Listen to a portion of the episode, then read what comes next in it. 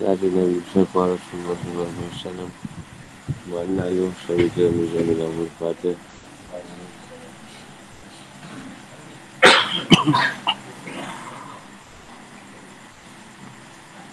Dan manuahim Nabi Syurali Sadi wa Yasiri Amri wa nu'la Sami Islami yang tahu kawan Aman Bak. Ini kisah Al-Zair Dan kedai Serta kisah menunjukkan Adanya hari kebangkitan Uh, okay. Baca. الذي مر على قرية وهي قوية على عروشها قال أنا يحيي هذه الله بعد موتها أماته الله مئة عام ثم بعثه قال كم لبثت قال لبثت يوما أو بعض يوم قال لبثت يوما أو بعض يوم قال بل لبثت مئة عام فانظر إلى طعامك وشربك لم يتسنى وانظر إلى حمارك ولنجعلك آية للناس وانظر إلى العظام كيف ننشزها ثم نقصوها لحما لما تبين له قال أعلم أن الله على كل شيء قدير Atau seperti orang yang melewati suatu negeri yang mengenal bangunannya telah roboh hingga meletupi reruntuhan atap-atapnya. Dia berkata, Kemudian Allah menghidupkan kembali negeri itu setelah hancur. Dan Allah matikan orang itu 100 tahun. Kemudian membangkitkannya, menghidupkannya kembali. Dan Allah bertanya, berapa lama engkau di sini? Dia, ianya orang itu menjawab, aku tinggal di sini sehari atau setengah hari. Allah berfirman, tidak, engkau telah tinggal 100 tahun. Lihatlah kepada makanan dan minumanmu yang belum berubah. Tapi lihatlah kepada kedaimu yang telah menjadi tulang belulang. Dan agar kami jadikan kau tanda kuasaan kami bagi manusia. Lihatlah tulang belulang kedai itu. Dan kami menyusunnya kembali. Dan kami membalutnya dengan daging. Maka ketika telah nyata baginya, dia pun berkata, saya mengetahui bahawa Allah Maha Kuasa atas segala sesuatu.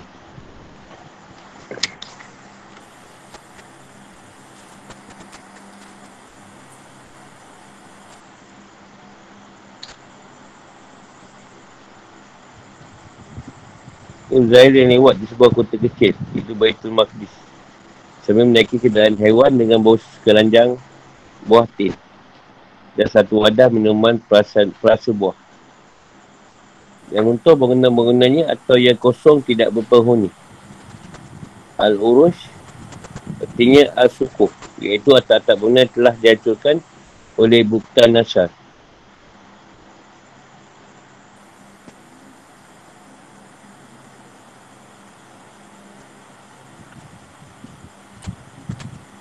dan yuhyi bagaimana Allah SWT menghidupkan kembali kota ini setelah hancur ungkapan ini berupa ungkapan keheranan Uzair dan bahawa menghidupkan setelah kematian adalah sesuatu yang jauh Maksud dengan menghidupkan di sini adalah meramaikan kembali kota itu dengan dengan bangunan dan para penduduk.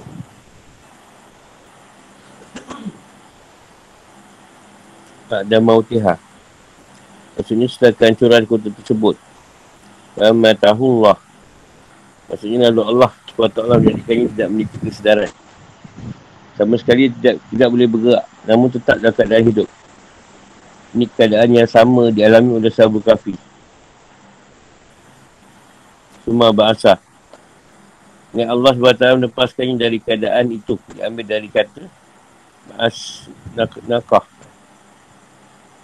Artinya melepaskan dan membebaskan di tempatnya. Nabi faham bahawa ia kembali seperti hidup semula bergerak dan memiliki kesalahan yang yang utuh.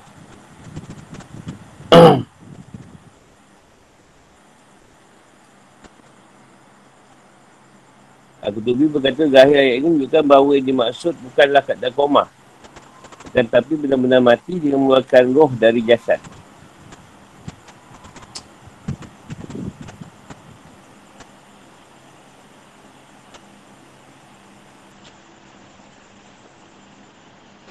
Kesesuaian ayat. Kisah yang terdapat pada ayat sebelumnya untuk membuktikan akan wujud Allah SWT. Dan kisah ini dan kisah pada ayat setelahnya iaitu ayat Wa isqala Ibrahim kita membuktikan kebenaran adanya kebangkitan kembali setelah mati dan binasa. Tak ada penjelasan. Tidakkah kamu mengetahui kisah seorang yang lewat di sebuah kota kecil yang telah mati dan hancur? Tembok-tembok bangunan telah yang telah runtuh di atas atap-atap ni. Kata ini di atafkan kepada kata dalam tolok ilah lazi nahat ja Ibrahim fi Rabbih. Filibah. Artinya adalah apakah kamu mengetahui kisah seorang yang kisah Seraja Namrud yang bantah dengan Ibrahim tentang Tuhannya. Kota apa yang dilewatinya? Siapakah orang itu? Ada pendapat yang mengatakan bahawa kota yang dilewati orang tersebut adalah Baitul Maqdis. Dan orang yang lewat tersebut adalah Uzair bin Syarkiyah. Adalah pendapat yang masyur. Dapat lain mengatakan bahawa daerah yang dilewatinya adalah biara Heraklius yang terletak di tepi Dajlah. Dajlah ni dekat Baitul Maqdis juga. Sedangkan orang yang lewat adalah Almiah keturunan Nabi Harun AS. Dapat lain mengatakan orang lewat adalah Hidir AS. Dan dia mengatakan nama orang yang lewat sebut adalah Hizkil bin Bawan. Ujib berkata ia adalah seorang lelaki-lelaki di Bani Israel.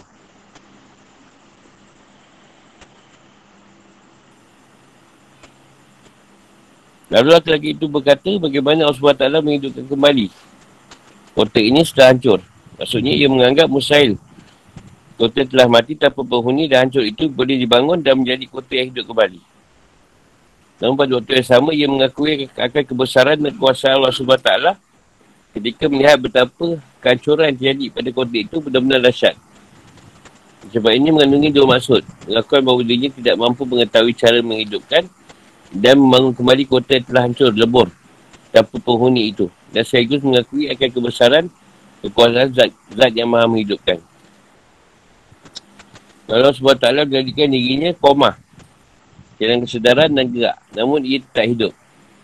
Yang setelah berapa lama dirinya dalam keadaan koma seperti itu, Allah SWT kembali menjadikan dirinya dengan begitu cepat dan mudah. Seolah-olah ia adalah orang yang tertidur lalu terbangun. Ketika itu ia mendapati kota sebelumnya hancur, sebut ternyata sudah ramai. Dan dia kembali setelah 30 tahun dirinya dalam keadaan koma. Dan sedarkan diri.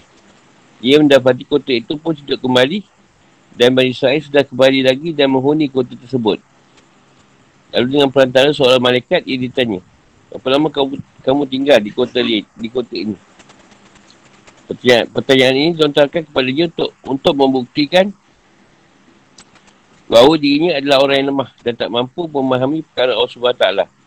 Mereka para ulama tafsir berpendapat bahawa zahir ayat ini menunjukkan bahawa ini maksud dengan ilah matah dan ini adalah membuatnya mati dalam sesungguhnya. Iaitu dengan mencabut nyawanya dari jasadnya. Untuk pendapat yang kuat adalah bahawa yang bertanya kepadanya adalah Allah SWT. Dengan antara seorang malaikat atau dalam bentuk bisikan dari langit. Lalu ia menjawab, saya tinggal di sini baru satu hari atau setengah hari. Jawapannya berdasarkan perkiraan dan dugaannya. Kerana seingatnya ia mati pada permulaan hari. Allah SWT menghidupkannya kembali pada akhir hari. Ketika ia terbangun dan melihat matahari, maka ia mengira bahawa matahari itu adalah matahari hari itu. Di mana menurutnya dirinya ia dimatikan lalu dihidupkan kembali. Jawapan ini adalah berdasarkan apa yang diketahui dan ia duga. Jadi ia tak dianggap berbohong dalam jawapan yang ia berikan itu. Hal ini seperti ucapan Sabu Kafi seperti yang diceritakan Al-Quran. Dan demikianlah kami bangunkan mereka agar di antara mereka saling bertanya. Salah seorang di antara mereka berkata, sudah berapa lama kamu berada di sini? Mereka jawab, kita berada di sini sehari atau setengah hari. Akapi 19. Padahal mereka tinggal dalam gua itu sudah 309 tahun. Lalu dikatakan kepadanya, bukan bukan akan tetapi. Kamu telah tinggal di kota ini sampai 100 tahun. Agar kamu melihat bukti kuasaan kami. Maka lihatlah makanan dan minuman yang kamu bawa itu. Selama 100 tahun tidak busuk dan tidak berubah sama sekali. Padahal biasanya makanan dan minuman seperti itu akan cepat busuk hanya dalam beberapa waktu saja. Lihat juga kedaimu itu, bagaimana ia telah rosak. Ulang-ulangnya telah rapuh dan terlepas. Agar kamu tahu bahawa, bahawa sudah sangat lama sekali waktu yang kamu dan kedaimu itu lalui di sini. Dan sama itu kamu dalam keadaan tidak sedarkan diri. Dan kami melakukan hal itu terhadap dirimu agar kamu mengetahui dan melihat apa yang sebelumnya kamu anggap mustahil. Itu juga agar kami menjadikan kamu sebagai dalil agar kebenaran. Akan adanya kebangkitan setelah kematian dan menjadi bukti yang menegaskan akan kekuasaan kami untuk bangkitkan seluruh makhluk pada hari kiamat. Hal ini seperti ayat, menciptakan dan membangkitkan kamu bagi Allah hanyalah seperti menciptakan dan membangkitkan satu jiwa saja. Sehingga Allah maha mendengar lagi maha melihat. Luqman 28. Allah SWT yang artinya dan kami menjadikan kamu sebagai bukti kekuasaan kami bagi manusia. Dan sebagai dalil akan kebenaran adanya kebangkitan setelah kematian. Lihatlah bagaimana kami bangkitkan dan menyusun kembali tulang-tulang kedaimu itu yang telah berserakan. Dan kami membalutnya dengan daging, ulat saraf dan kulit. Seperti balutnya tubuh di pakaian. Dan Allah SWT mengutus seorang malaikat untuk menyebutkan roh dalam jasad kedai tersebut. Lalu kedai itu pun kembali hidup dan bersuara atas izin dan kuasa SWT. Semua ini berlangsung dari Pak Uzair dan dia menyaksikannya dengan kedua mata kepalanya. Zat yang mahu kuasa menghidupkan kembali seperti ini setelah mati sama 100 tahun juga kuasa untuk menghidupkan kembali setelah mati sama beribu-ribu tahun. Kerana kekuasaan dan kekuasaan Tuhan eh, antara satu dengan yang lainnya adalah serupa. Jika Tuhan berkuasa menghidupkan kembali setelah mati 100 tahun, maka Tuhan juga kuasa melakukannya setelah mati beribu-ribu tahun. Ketika semua ini telah jelas baginya, maka ia berkata, saya yakin akan semua ini. Serta melihatnya dengan kedua mati kepala saya sendiri dan saya yakin dengan keyakinan saya yakin-yakinnya bahawa sebab taklah maha kuasa atas segala sesuatu. Dan sesuatu pun yang sulit baginya. Jika kehidupan atau hukum-hukum. Kisah ini menjadi dalil atau bukti yang jelas akan kebenaran adanya kebangkitan setelah kematian dan dikumpulkannya seluruh makhluk setelah dibangkitkan setelah dibangkitkan dari kubur. Dari yang nyata yang boleh jadikan bukti akan kebenaran adanya kebangkitan. Setelah kematian yang boleh kita saksikan setiap saat adalah sunatullah atau hukum haram dalam penciptaan haiwan. Menumbuhkan daging dan tulang-tulangnya. Al-insya artinya menguatkan dan al-insyas. Artinya menjadikan tumbuh dan berkembang. Ayat ini mengandungi kisah yang langka. Ada pun ayat terbesar sebab bersifat umum yang menjelaskan tentang proses penciptaan yang menunjukkan kekuasaan Allah SWT untuk membangkitkan kembali adalah ayat. Kamu akan dikembalikan kepadanya supaya kamu diciptakan semula. Al-Araf 29. Mana, sebagaimana kami telah memulai penciptaan pertama, itulah kami akan mengulanginya. Kalau suatu jadi yang pasti kami terbati. Sebenarnya kamilah yang akan melaksanakannya. Al-Ambiyak 104. Dapat yang kuat adalah yang mengatakan bahawa tokoh yang kisah ini adalah seorang asidik. Orang yang teguh keyakinannya kepada kebenaran Rasul. Atau seorang Nabi. Ada pun pendapat yang mengatakan bahawa ia adalah seorang kafir adalah pendapat yang lemah. Kerana orang kafir tidak dikuatkan, tidak diberi pertolongan dengan ayat-ayat Allah SWT. Menurut pendapat yang pertama benar. Maka ayat ini boleh dijadikan dalil atau contoh. Bahawa SWT berikan hidayah kepada orang mukmin dan mengeluarkan mereka dari kegelapan menuju cahaya. Hal ini seperti yang terjadi pada kisah Ibrahim AS dengan si Raja Kafir Namrud. Menyampaikan berita atau bersumpah atas dasar azon. Prasangka bukanlah termasuk kebohongan dan tidak wajib membayar kafarah sumpah. Ini adalah maksud oleh mazhab Hanafi, Maliki dan Hanbali. Majoriti. Dengan larul aiman. Sumpah yang tidak dimaksud. Atau sumpah atas sesuatu yang dengan memiliki keyakinan. Bahawa sesuatu tersebut benar. Namun ternyata sesuatu tersebut tidak sesuai dengan kenyataan. Dan diampuni oleh Allah SWT. Lepas ini dasarkan pada firman Allah SWT. Dia orang itu menjawab aku tinggal di sini sehari atau setengah hari. Al-Baqarah 259. Dan firmannya, kita berada di sini sehari atau setengah hari. Al-Kapi 19. Yang sama juga pernah dikatakan oleh Rasulullah SAW pada kisah Zul, Yadain. Ini Al-Kabak bin Am. Yang terdapat dalam hadis yang diwayatkan oleh Abu Hurairah Rasulullah. Solat tidak dikasal, juga saya tidak lupa. Dan sekali ini maka boleh dikatakan bahawa para Nabi tidak masuk. Yang ini terjaga dari kesalahan berikan suatu berita yang salah atau tidak sesuai kenyataan. Firman hal ini dilakukan tanpa sengaja. Jahannya para Nabi juga tidak maksum dari sifat lupa. Dan Salzai jadi Allah SWT sebagai ayat atau bukti akan kekuasaannya bagi para manusia. Ia dimatikan selama 100 tahun. Dan setelah itu ia dibangkitkan atau di, dihidupkan kembali.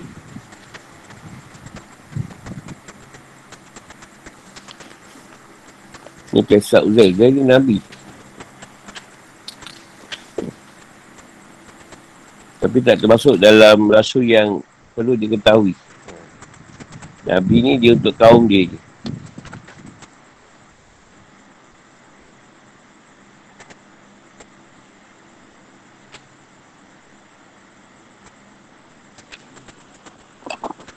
Ni Allah SWT nak ceritakan bahawa tak susah pun. Pada nak ikan satu perkara tu. Lebih kurang cerita yang sama dengan sahabat kapi.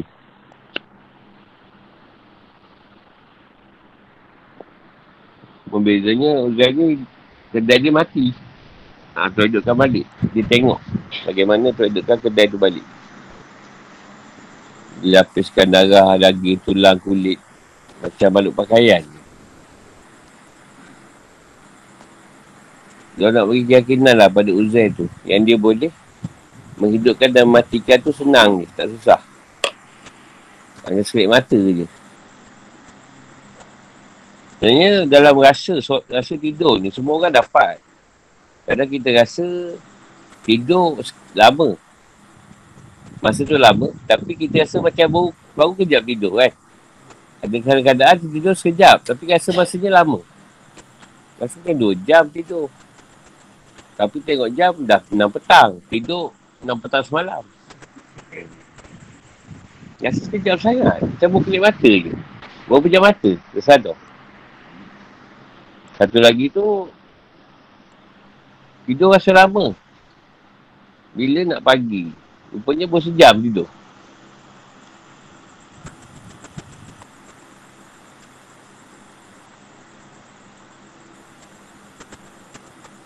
Itu rasa Yang kan tak ada mustahil bagi Allah SWT Apa perkara pun harus. Nak tidurkan kau Tak bangun-bangun Matikan kau ke Hidupkan balik ke Tak ada masalah pun.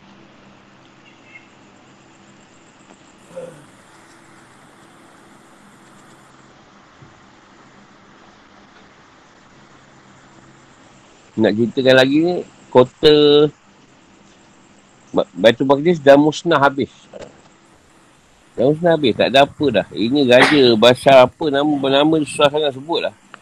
Bashar apa dah. Ah, Bukta. Bukta Nasyar. Ini raja Babylon. Dia musnahkan batu Maqdis hancur habis.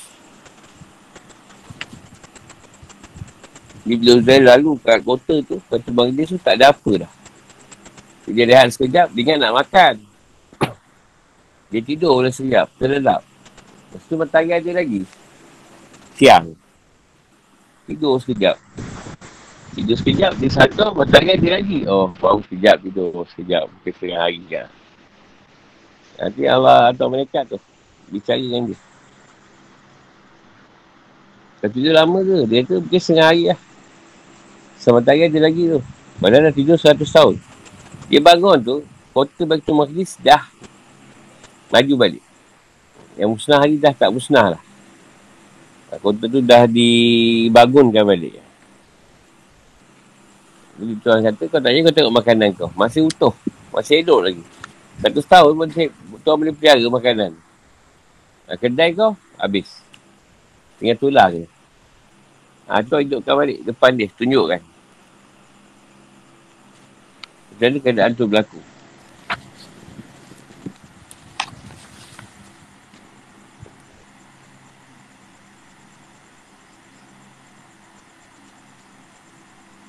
Dengan kepala mata dengan mata kepala dia sendiri. Dan duduk.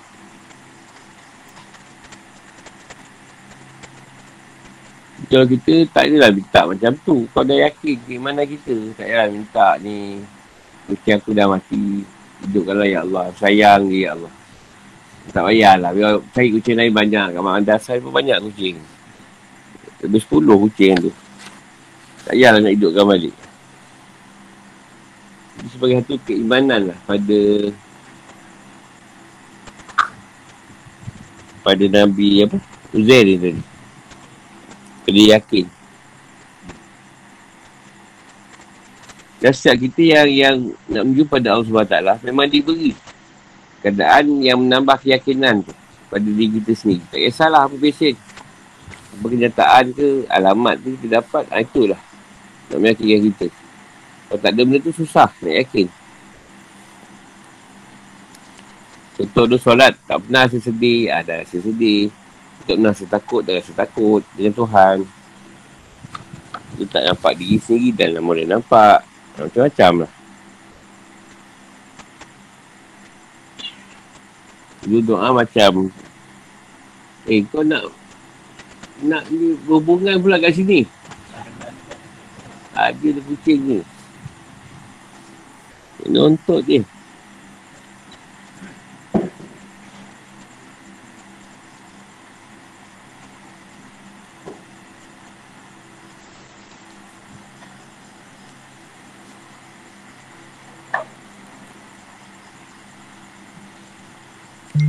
Ada soalan? Cerita keyakinan.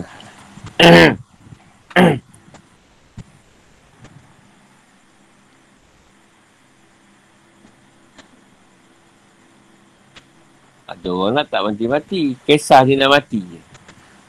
Nak mati. Dia tak ada mati. Ada juga.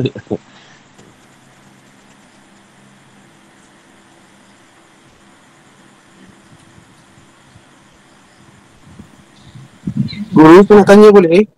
Ha, tanya. Macam mana kalau kita nak tambahkan keyakinan kita ataupun kekalkan keyakinan, keyakinan kita tu?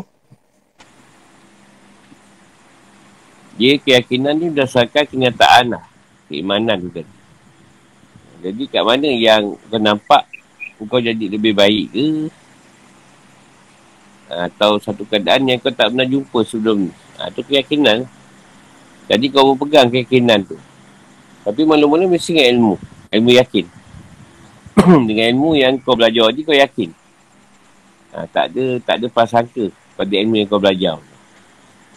Lepas tu ilmu tu jadi kenyataan pada kau. Ha, dipanggil ilmu yakin. Ilmu tu nyata. Dikatakan macam ni, dia ajar macam ni, ha, kau akan nyata kat kau ilmu tu macam ni. Tentang Tuhan. Ha, bila kau dah nyata kat kau, ha, kau peganglah pegang dengan sudah benar keyakinan. Ha, tu aku yakin. Bila kau dah ada ilmu yakin, dah ada ilmu yakin, dah ada aku yakin, ha, kau peganglah dia sebagai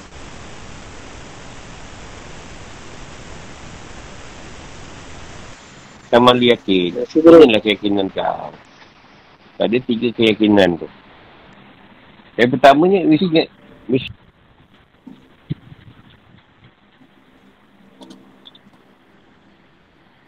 Ha, terima kasih guru. Ah, eh, macam tu je. Tapi mesti yakin dengan ilmu tu. Kalau ilmu tak yakin, ha, yang lain pun tak yakin lah.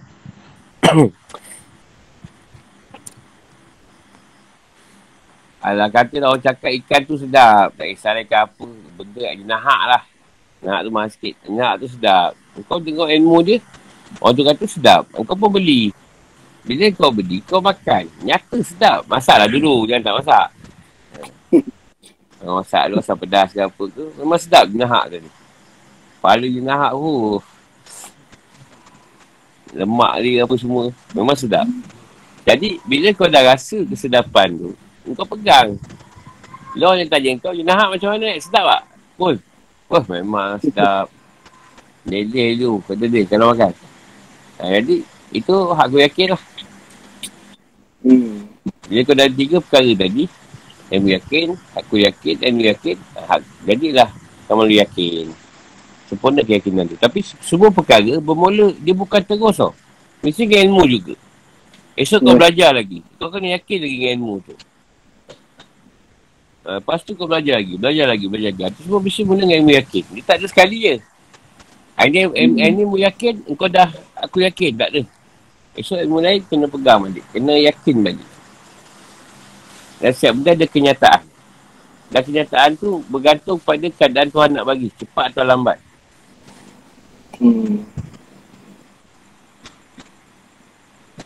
Faham dulu, faham. Ha. Mesti dengan ilmu lah. Tu yang kita belajar untuk ilmu dekat hari ni. Memang kadang-kadang bosan juga. Tapi tak apalah. Asal benda tu kita pun nak duduk rumah pun tak buat apa. Alhamdulillah. Terima kasih guru. Nama.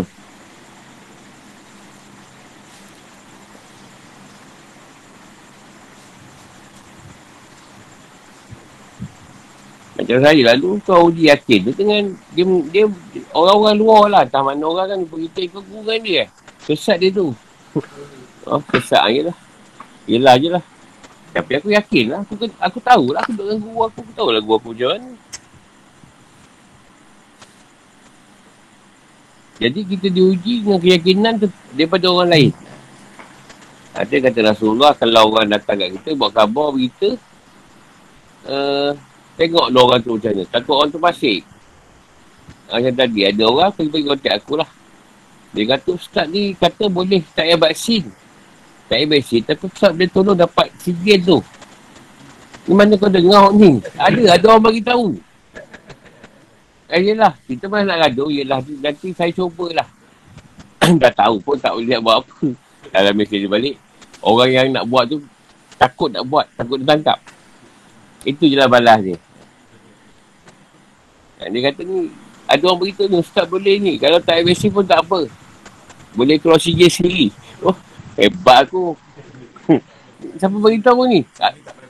Ada orang beritahu. Dia kata Ustaz pun tak vaksin. Eh aku dah vaksin lah. Lama lah aku selesai. Bulan tujuh awal. Dah habis vaksin ni kedua. Mana punya orang cerita.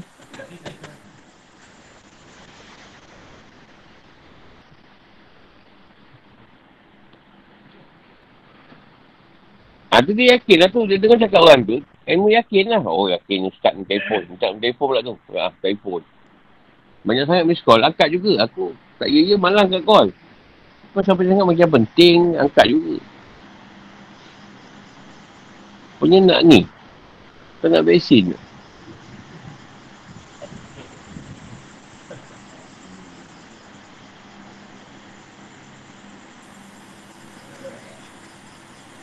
Salah mari tu pasal vaksin tu ceritanya yang kuatnya lebih pada cerita Mekah Madinah. Kau nak pergi umrah apa tak apa masuk. Itu yang kuatnya sebenarnya. Bukan cerita pasal COVID sangat. memang dah tak syarat kan. Kita lah memang ada stok tu ada lagi. Ha. Stok nak pergi ke sana tu. Tak, tak, tak, tak, tak, tak, tak dah dapat dah masuk. Lagi umrah ke apa. Itu yang mana yang ada tu yang memang nak pergi tu kita suruh vaksin. Kau pun tak dapat pergi.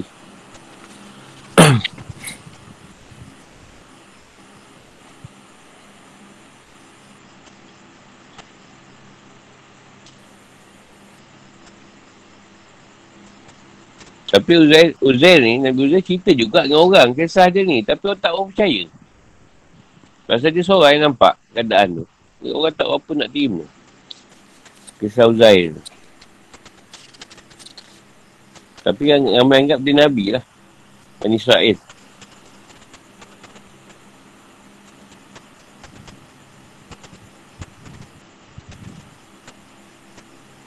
Yakinnya susah sebab Tuhan uh, uji juga keyakinan kita tu. Bukanlah kita diuji sendiri, Tuhan uji keyakinan.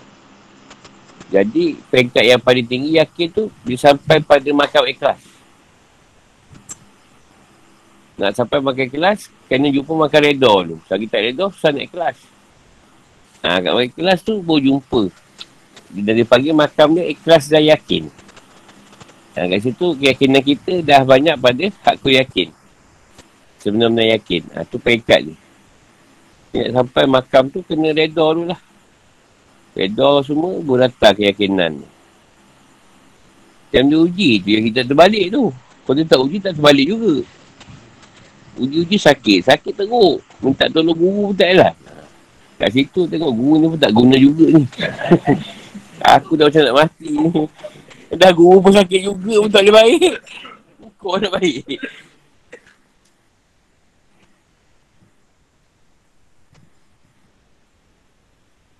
Tuhan ni sayang kita. Dia uji kita sekarang.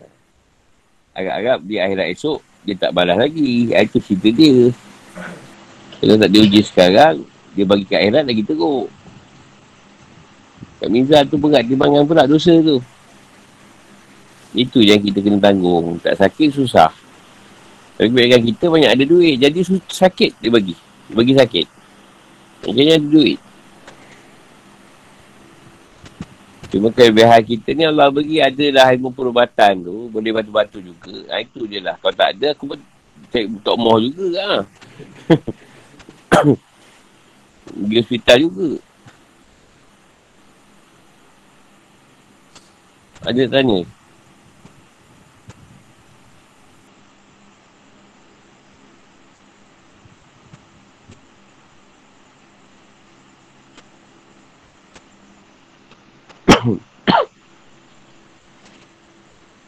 Pak tidur ni banyak orang dia beri, beri kenyataan saya rasa.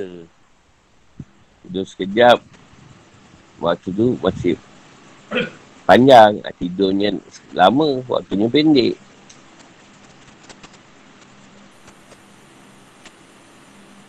Dan tidur sejam pun dah puas kan. Macam lama tidur tak.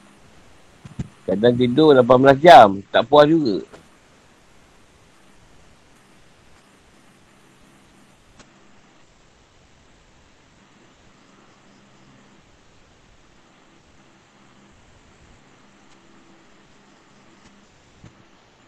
Muzir dia bukan koma. Memang dimatikan betul.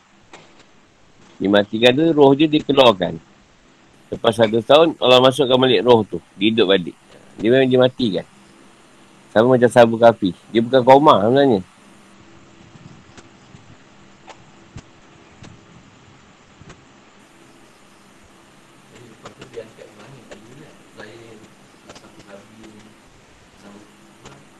Tapi saya tak macam sahabat kapi. Sahabat kapi lepas dia hidup, tak lama dia meninggal. Sahabat kapi tak lama, dia pasti di gua lagi. Maksudnya bila raja datang, diwaf, di, di, di, diwafatkan dia. Uzair tak.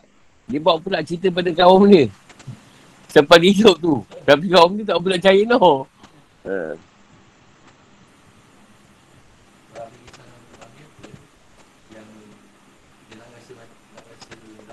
Nabi Idris. Ha, tu dia angkat. Dia angkat ke langit. Ha. Ha. Nabi Nabi dia dia angkat. Dan Uzair dia lepas hidup, dia kena dakwah pula. Dengan kaum dia. Dia tak macam sama kafi.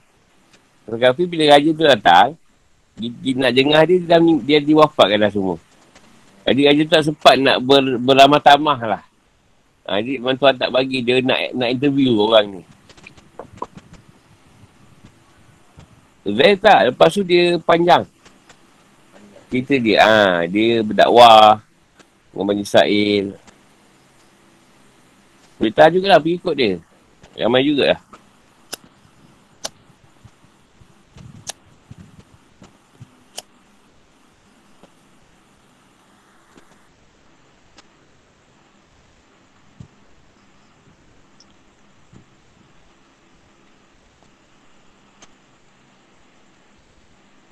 Punya lama tidur dia boleh kata setengah hari je.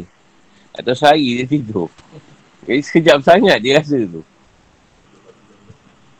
Itu yang maksudnya. Saya pernah cerita tu kan. Contoh kita meninggal. Nanti kita akan mati.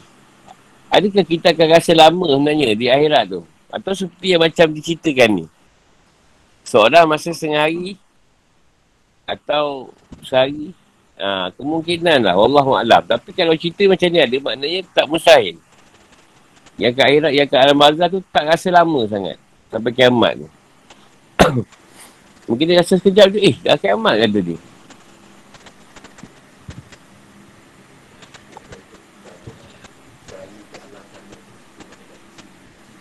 Ha, dia rasa lama tu yang memang buat onar, jahat.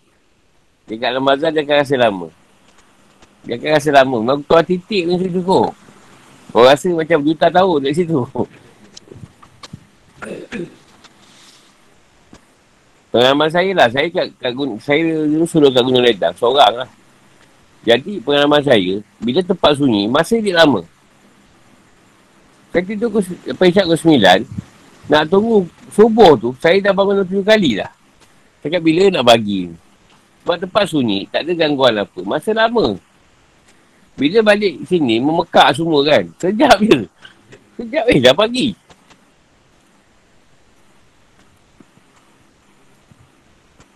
Lepas tu kebanyakan kita tidur siang. Mana puas? Tidur pagi, baru tidur kan. Mana puas tidur siang? Sekarang kejap-kejap. DCB ke apa ke. Macam-macam memekak tu. Orang bangun kita, kita tidur. Memekak lah kat rumah.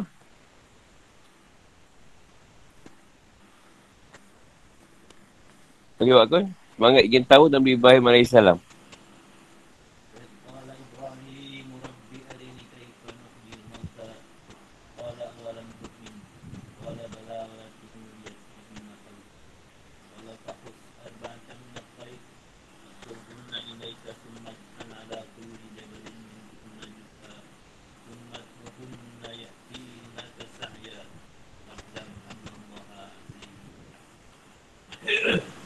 Dan ingatlah ketika Ibrahim berkata, Ya Tuhanku, lihatkanlah padaku bagaimana kau menghidupkan yang orang mati.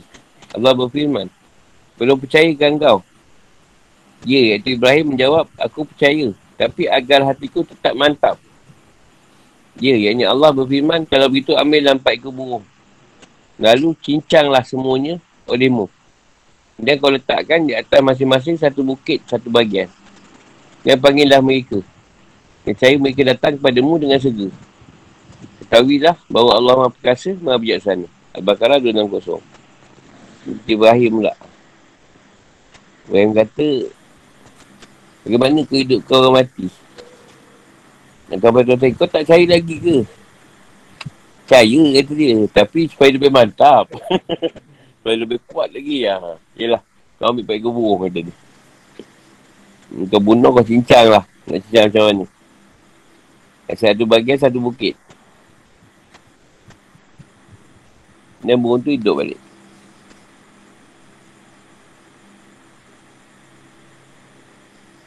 Jadi Nabi Ibrahim ni bukannya nak tak yakin tapi dia nak lagi lagi kuat keyakinan dia. Bagilah tengok kan. Macam mana benda mati duduk balik ni. Bukan tak yakin dia nak tengok.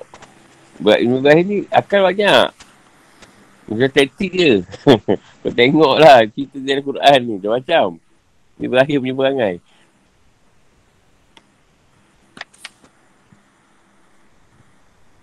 Tu dia kata Imam Tabrani. Asal sabda. Buatkan Imam Tabrani dari Anas Radiyallah. Hanya mendengar berita saja tak sama dengan langsung melihat dan menyaksikan sendiri. Ha, dengar cerita tak sama dengan tengok. Ha, tu maksud Ibrahim nak tengok tu.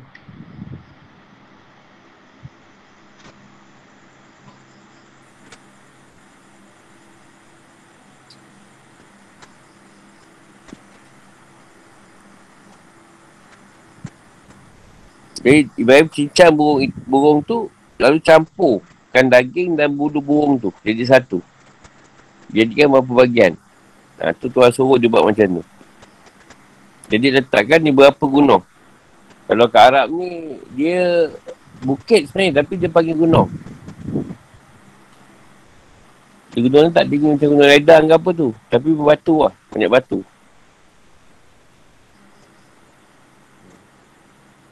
Dan burung itu berdatangan kepadamu dengan cepat. Tafsir dan penjelasan. Nabi Ibrahim pun melaksanakan apa yang diperintahkan kepada yang tersebut. Nah, hal ini Allah SWT tak menentukan jenis keempat burung itu. Tak kisahlah burung apa pun. Burung awak pun sedap juga. Hmm. Dapat digoreng dan dibuat sup. Dulu ada sup puyuh, dah meninggal orang. Kena COVID. Sedap juga sup burung puyuh dia tu. Biasa kalau demam bagus makan. Burung puyuh ni. Jadi keempat burung ni riwayat dari Ibn Abbas. Keempat burung yang digunakan Nabi Ibrahim AS adalah burung taus. Ini merak. Burung nas, elang. Burung gurap, gagak dan dik. Ni bukan adik kau. Ni dik ni ayam jago. Mana dia? Ayam jago tu. Ayam buat bersabung tu. Nabi Salam melakukan terhadap burung tersebut setiap apa yang diperintahkan kepadanya dengan kepala burung tersebut tetap ada padanya. Lalu ia pun memanggil burung-burung tersebut. Dia bagian burung tersebut berterbangan dan saling menyatu kembali antara bagian satu dengan yang lain. Sehingga menjadi seperti asal. Lalu tu burung-burung tersebut pergi untuk menemui kepada masing-masing yang ada pada Nabi Salam. Jadi badan tu pergi Kepala tu Nabi Ibrahim pegang. Dia punya dia nak takut tuan tipu dia lah. dia pegang kepala tu. Ha, aku nak benda tu pergi sikit kepala dia. Sampai macam tu, Ibrahim punya minta. Jadi, badan tu semua bercantum, pergi ke kepala masing-masing. Kepala tu pula Nabi Ibrahim yang pegang. Mujahid berkata, burung yang digunakan Nabi Ibrahim AS ada burung merak, gagak, empati dan ayam jagung. Lalu dia membeli burung tersebut, dia melakukan terhadap burung tersebut seperti yang diperintahkan tu. Yang diperintahkan. Dan dia panggil kembali burung tersebut. Burung tersebut pun datang dengan cepat. Itulah Allah SWT menghidupkan kembali makhluk yang telah mati hanya dengan satu perintah. Sungguhnya urusan bila dia mengendaki sesuatu, dia hanya berkata kepadanya, jadilah. Maka jadilah sesuatu itu. Yasin 82. Akun Fayakun. dia ada langit dan langit itu masih berupa asap. Lalu dia berfirman padanya dan kepada bumi. Datanglah kamu berdua menurut perintahku dengan patut atau terpaksa. Dia menjawab kami datang dengan patuh. Musidat 11. Inti dari kisah ini adalah bahawa Nabi Ibrahim AS memiliki semangat yang selalu ingin tahu. Dan terkala Allah SWT mewayukan kepadanya bahawa dia akan makitkan dan hidupkan kembali semua manusia yang telah mati dan mengumpulkan mereka semua pada hari kiamat untuk beri balasan kepada orang yang buat baik kerana kebaikannya dan kepada orang yang buat jahat kerana kejahatannya. Nabi Ibrahim SAW ingin melihat dan menyaksikan makhluk yang sudah mati lalu hidup kembali. Lalu dia mohon kepada Allah SWT untuk mengabulkan keinginan itu agar hatinya tetap yakin dan mantap keimanannya. Hati Allah SWT perintahkan kepadanya ambil empat ekor burung. Kemudian, dan pisahkan bahagian tubuh burung tersebut di beberapa bukit. Dan panggil ia kembali. Maka ia akan melihat bagaimana makhluk yang telah mati boleh hidup kembali. Ha, lalu Ibrahim bersama dengan perintah tersebut. Dan panggil burung tu. Ha, jadi burung tu hidup balik lah. Dan seolah burung tu tak pernah mati. Jika kehidupan atau hukum. Kisah ini adalah bukti lain akan kuasa Allah SWT dalam hidupkan makhluk yang telah mati meskipun bagian semua makhluk tersebut telah hancur. Jangan telah lama mati, sekali mati. Biasa. Nabi SAW bukannya merasa ragu akan kuasa Allah SWT akan hal itu. Tapi tujuannya adalah agar keyakinannya semakin kuat. Dengan melakukan uji eksperimen secara langsung. Atau dengan berita sekaligus melihat dan menyaksikannya sendiri. Hal ini menunjukkan akan pentingnya ilmu eksperimental, eksperimentasi yang melakukan praktik atau pembuktian langsung untuk mengetahui secara langsung cara menyusun atau melakukan sesuatu. Keraguan seperti ini tak dimiliki oleh para Nabi kerana keraguan seperti ini itu adalah kufur. Para Nabi semuanya beriman akan kebenaran, adanya kebangkitan dari kematian. Sebab tak tegaskan bahawa syaitan takkan pernah mampu menggoda dan menguasai para Nabi dan para kasihnya. Sesungguhnya tak ada hamba-hambaku engkau iblis tak dapat berkuasa atas mereka dan cukuplah Tuhanmu sebagai penjaga Al-Isra' 65 dan ayat lain SWT berfirman. Iblis berkata, Ya Tuhanku Sebab kau telah memutuskan bahawa aku sesat Pasti aku akan menjadikan mereka memandang baik Buatan maksiat di muka bumi. Dan pasti aku, aku akan sesatkan mereka semuanya Kecuali hamba-hamba kau yang muklis ha, Di antara mereka. Jika setan sekali-kali tak akan mampu menguasai mereka, lalu bagaimana ia akan menggoda dan menjadikan mereka ragu? Ibrahim saya minta agar diperlihatkan kepadanya bagaimana cara mencatukan bagaimana yang telah mati dan cerai berat. Bersambung balik uat sarap dan bagian kulit telah hancur. Nabi Ibrahim AS naik tingkat dari kata ilmu yakin jadi ilmu yakin. Jadi dah ilmu dengan ilmu yakin.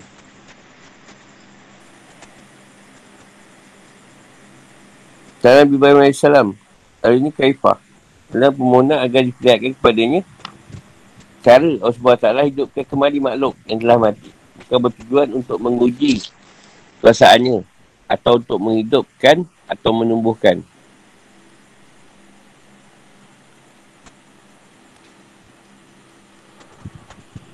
Dan Ibrahim mohon keyakinan dan kemantapan hati. Iaitu fikiran hatinya berasa tenang dan mantap terhadap sesuatu yang diyakini. Agar jelas perbezaan antara sesuatu yang diketahui dengan dalil dan sesuatu yang diketahui dengan menyaksikan dan membuktikannya sendiri. Dalam Nabi Ibrahim AS, Walakin yad ma'in na qalbi. Selanjutnya menjadi sebuah ungkapan yang biasa digunakan seorang yang sudah percaya dan yakin terhadap satu hal. Namun ia minta kepastian akan kebenaran suatu tersebut. Lalu ia minta pada seorang untuk menguatkan dan memastikan janji. Atau ucapan atau perbuatan janjikan padanya dengan berkata, Walakin niat ma'in na kolbi. Padahal sebenarnya ia sudah percaya dan yakin. Sebenarnya permohonan Ibrahim AS ini sangat tepat. Terlebih pada masa sekarang. Di mana banyak sekali penyakit-penyakit keraguan yang menghinggapi banyak orang. Sebagai orang yang mengagukan bahkan memandang dengan pandangan merendahkan. Akan kemungkinan terjadinya kebangkitan jasad dan nyawa yang telah lama mati selama beribu-ribu tahun. Baik di darat, laut maupun udara. dan banyaknya jumlah manusia sejak awal penciptaan sampai hari kiamat. Permohonan ini sudah tepat dan sesuai dengan tempatnya agar mulut terdiam. Hati bila semakin yakin dan agar keraguan-keraguan terhadap hal-hal yang diwajibkan diyakini dan diimani boleh dihilangkan. Kisah ini contoh atau bukti pertolongan Allah kepada kaum mukminin dan mengeluarkan mereka dari kegelapan pada cahaya. Ia menjadi ayat atau bukti akan kebenaran adanya kebangkitan dari kematian. Kisah yang pertama, kisah perdebatan antara Ibrahim AS dengan seorang yang diberi kekuasaan dan kerajaan oleh Allah SWT sebagai bukti akan wujud Allah SWT. Kisah kedua iaitu kisah dimatikan Uzair sama 100 tahun. Dan kisah yang ketiga adalah kisah dimatikan empat ekor burung. Hikmah di balik penyebutan satu kisah dalam, akan menegas, dalam menegaskan akan wujud Allah SWT. dan menyebut dua kisah dalam menegaskan kebenaran kebangkitan dari kematian. Sebab banyak orang yang ikar terhadap kebenaran adanya kebangkitan setelah mati. Dan banyak yang tak percaya akan kujudan Allah SWT. Imam Firman Allah SWT awalam tu'min. Belum yakinkah kamu? Jelaskan pada manusia tentang batasan yang seharusnya ia berhenti di situ. Tak boleh melangkah terlalu jauh masuk ke dalam hal-hal yang bukan menjadi urusannya. Penjelasan dan petunjuk yang diberikan oleh kepada Khalilullah Nabi Ibrahim AS mengandungi pelajaran bagi seluruh kaum mukminin. Dalangan memikirkan tentang tata cara penciptaan dan dalangan menyebutkan diri dengan hal-hal yang sebenarnya hanya menjadi usaha SWT. Dia tak layak bagi mereka bahas hal-hal seperti ini. Hikmah kenapa haiwan yang dipilih adalah kerana burung adalah burung bukan lainnya adalah kerana burung adalah binatang yang paling dekat dari lingkungan manusia. Memiliki paling banyak sifat dan ciri kebinatangan. Kerana burung mudah jadikan sebagai objek penelitian dan eksperimen. Dan kerana burung adalah hewan yang biasanya paling takut pada manusia. Sehingga jika hanya dengan memanggil, maka burung itu langsung berdatangan. Maka hal ini memberikan bukti yang diberikan sebagai kuat. Adapun kenapa jumlah burung adalah 4 ekor, maka hal ini kita serahkan kepada Allah SWT. Kerana keterangan-keterangan yang berkaitan dengan jumlah atau bilangan biasanya bersifat tak budi. Hanya mengandungi usul ibadah semata. Kewajipan kita adalah untuk mengimani Tak usah menanyakan sebab dan alasan Ada pendapat yang mengatakan bahawa kenapa jumlah burung adalah 4 ekor, kerana jumlah ini sesuai dengan jumlah keadaan cuaca alam. Empat musim agaknya. Atau sesuai dengan jumlah mata angin. Empat mata angin agaknya. Dalam pendapat ini tidak mengandungi suatu kebenaran. Hal ini seperti yang dijelaskan dalam tafsir Al-Manar.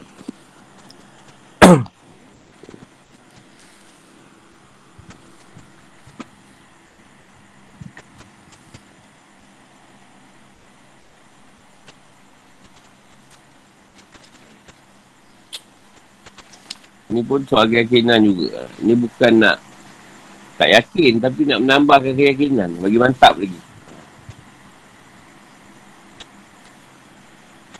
Jadi tak payahlah kita nak minta macam tu. Esok ramai pula minta. Bukan tak yakin. Tapi nak, nak mantap. Nak mantap macam macam mana lagi aku pun tak tahulah.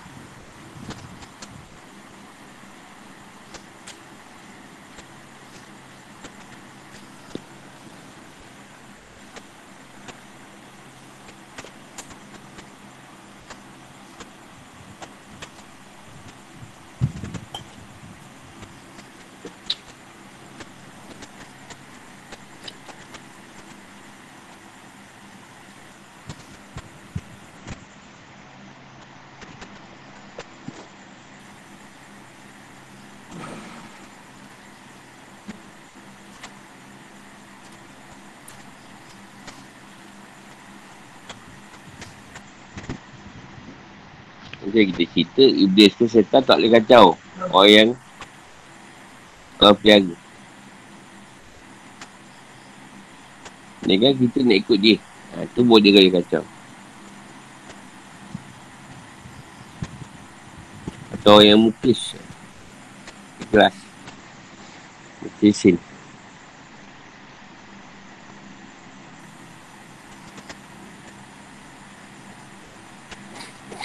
Ha.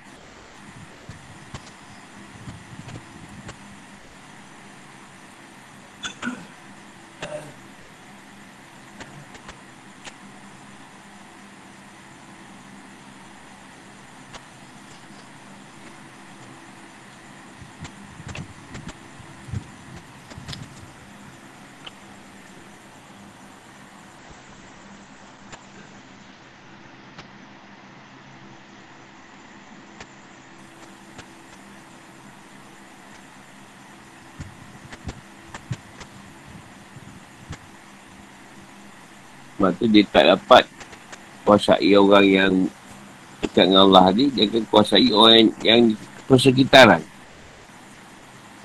Bagi orang tu tak percaya. Keadaan yang dibawa tadi. Itu je lah. Lain tak boleh. Jadi hidup pada manusia yang yang yang tak jumpa pada Allah. Itu dia kacau. Dia boleh goda.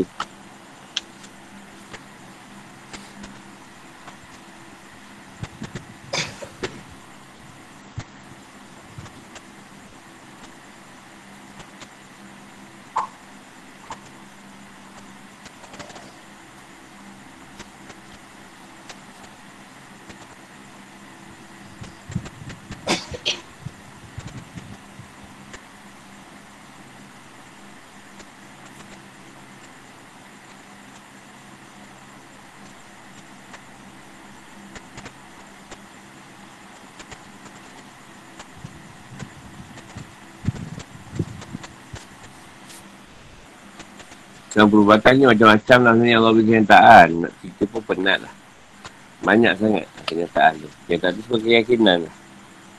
Ada orang nak mati, kita buat tak dia mati. Ada orang memang belum nak mati, kita buat mati terus. Macam-macam peksin tu.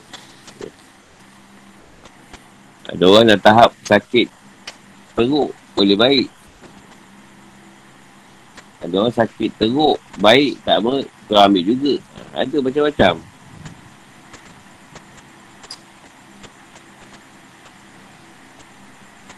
Kalau kita tengok kecil kita takut tengok orang kena rasuk. Lah ni sekarang nak bagi orang rasuk je. Senang nak keluar kan? yang susah tu keluar tu pasal ni soal jawab. Soal jawab. Tuan uji kau. Yang setan, iblis. Soal jawab nak tengok ilmu kau macam mana. Lawan iblis setan. Ha tu setan yang berilmu lah.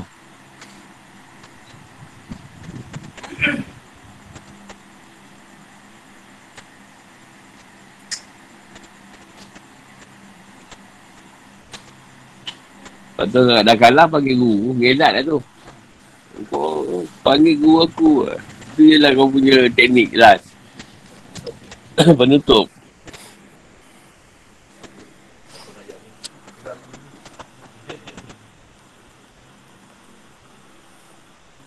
Itu itu banyak pengelat juga tu. Dia dia mesti pakai tu punya teknik tu. Teknik senang. Hmm.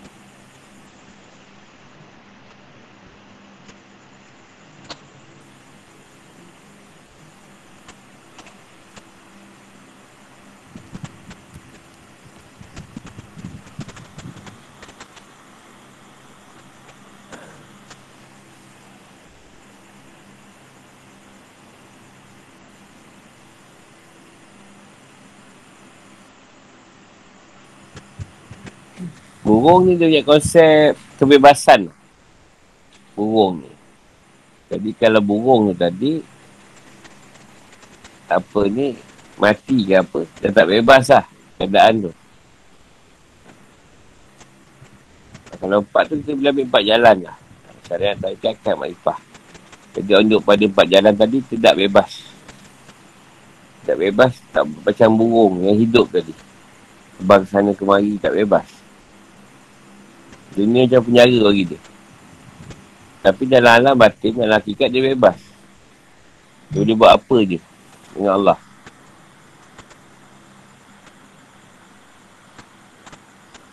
Dia ada campur-campur burung tadi nak beritahu perjalanan tu ada yang syariat pada tarikat, ada yang tarikat bagi hakikat, ada yang makrifah bagi hakikat, ada yang makrifah dulu, hakikat kemudian, syariat kemudian. Ha, tak sama. Itu yang burung tu bercampur gaul.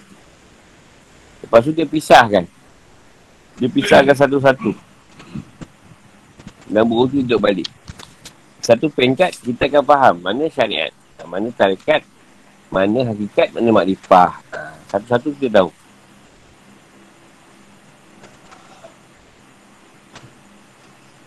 Itu syariat ni semua syariat. Ha, yang zahir ni semua syariat. Apa kita buat zahir semua syariat lah. Tarikat tu amal. Jalan untuk kita beramal.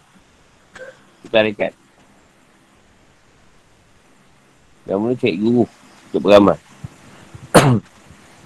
Lepas tu hakikat. Hakikat tu dah mula mengetahui. Semua ni Tuhan. Tauhid. Itu hakikat. Makrifah tu kita mengenal syariat, mengenal tarikat, mengenal hakikat. Ha, tu makrifah. Makrifah pada jalan. Sempurna lah.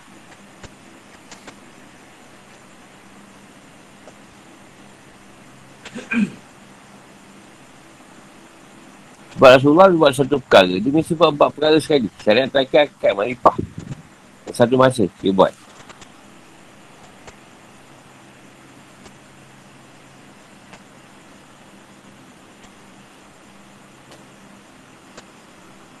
Bila kau solat, kau ada amalan tak? Amalan tarikat tu tiga barang lah. Tarikat tu mesti ada tiga barang. Sawat, isufar, likullah. Tak kisahlah sawat apa, isufar apa, fikir apa. Likullah apa, ha, tu tarikat. Jadi bila kau dah sembahyang, tu syariat. Kau ada amalan. Ha, tu tarikat. Kau buat amal setiap hari. Kau lari perjalanan. Lepas tu kau beri kau hakikat. Kau boleh faham. Yang semua kewujudan ni Allah. Semua Allah. Atau hakikatnya semua Tuhan. Tak ada selain Allah. Kamu Arifah ni kau mengenal lah. Mengenal Tuhan lah. Tuhan tu ada pada syariat. Tuhan ada pada tarikat. Tuhan ada pada hakikat. Makrifah tu. Dipanggil makrifah ilmu. Ha, makrifah perjalanan. Bukan orang makrifah. Orang makrifah tu Tuhan yang pilih. Orang yang mengenal.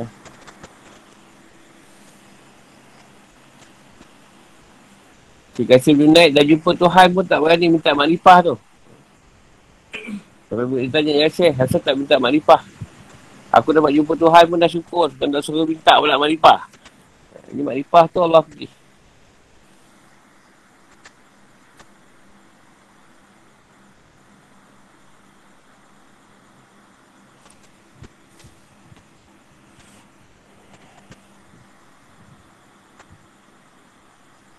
Yang diceritakan lah daripada zaman Adam sampai zaman Rasulullah. Sebelum Rasulullah tak tahu. Hanya 96 orang je orang makrifah. Berapa lama zaman Nabi Adam sampai zaman Rasulullah, sampai zaman Nabi Isa, orang makrifah hanya 96 orang je. Berapa banyak tahun tu. Hmm. Sekarang tak, daripada zaman Rasulullah tak tahulah. Berapa banyak Tuhan pilih tak tahu. Nak jadi makrifah tu bukan senang. Tuhan yang pilih. Bukan kau belajar makrifah, kau makrifah tak. Kau cuma makrifah dengan ilmu. Makrifah perjalanan. Kau tahu jalanan ni cerita. Ha, tu makrifah macam tu. Jadi orang makrifah bukan kira belajar makrifah. Dia yang pilih.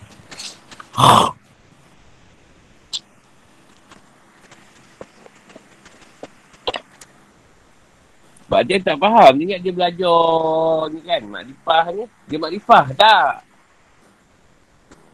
Itu ilmu.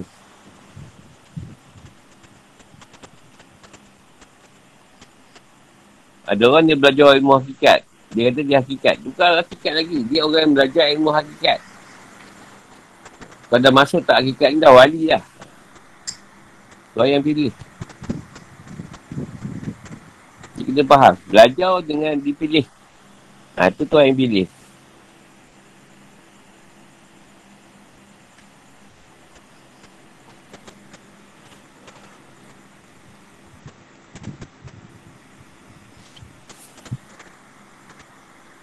Empat ni banyak lah. Empat ni agama.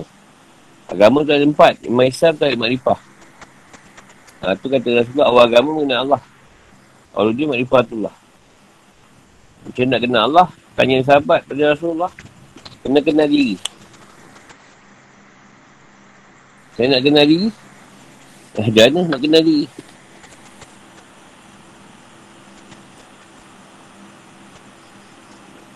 Awal dia kena tahu agama tu. Ada empat barang. Empat perkara. Iman, Islam, Tauhid, Makrifah. Pertama tahu ikut iman, lepas tu ikut Islam. Bawa. Lepas tu tahu Tauhid. Lepas tu baru tahu mengenal Makrifah.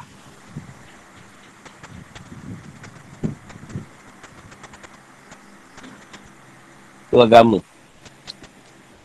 Itu agama tu.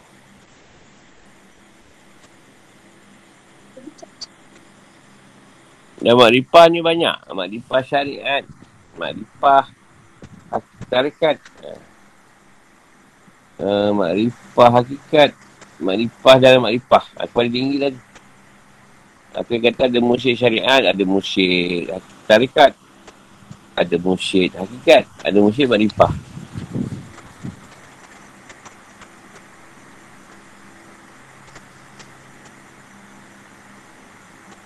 Soalan.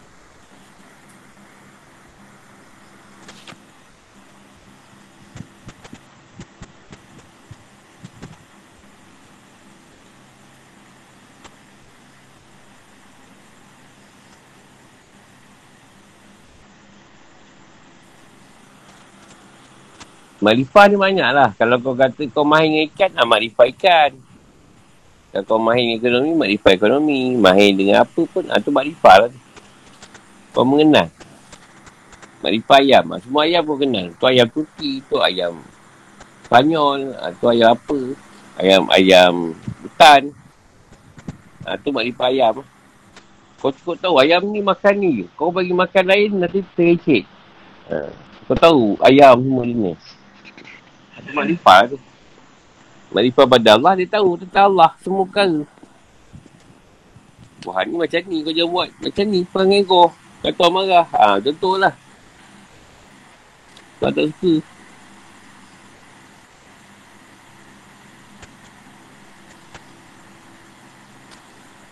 Ada, ada soalan? Ini tu buat, tak berhati.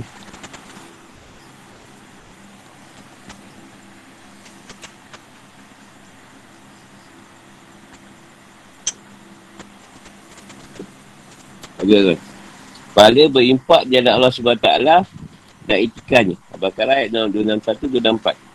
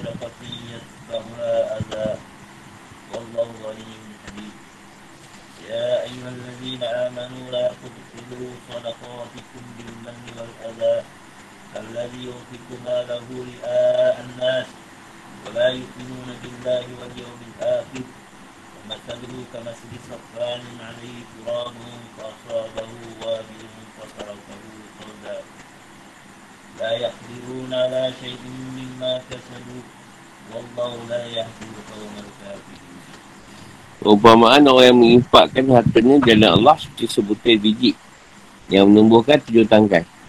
Pada setiap tangkai satu biji. Allah menyipat gandakan bagi siapa yang dikendaki dan Allah maha luas. Maha mengetahui. Orang yang mengimpakkan hartanya jalan Allah dan tidak mengiringi apa-apa yang diimpakkan itu dengan menyebut-nyebutnya dan menyakiti perasaan si penerima. Mereka memperoleh pahala di situ mereka. Tak ada rasa takut pada mereka dan mereka bersedih hati. Perkataan yang baik dan pemberian maaf lebih baik dari sedekah yang diringi dengan tindakan yang menyakiti. Allah Maha Kaya, Maha Penyantun. Wahai orang yang beriman, Janganlah kamu merosak sedekahmu dengan menyebut-nyebutnya dan menyakiti perasaan penerima. Seperti orang mengifakkan hartanya kerana riak. Yang ini pamer kepada manusia dan tidak beriman kepada Allah dan hari akhir. Umpamaan orang itu seperti batu licin yang di atasnya ada debu. Kemudian batu itu licin lagi. Mereka tidak memperoleh sesuatu dari apa yang mereka kerjakan. Dan Allah tak beri tunjuk pada orang yang kafir. Al-Baqarah 1,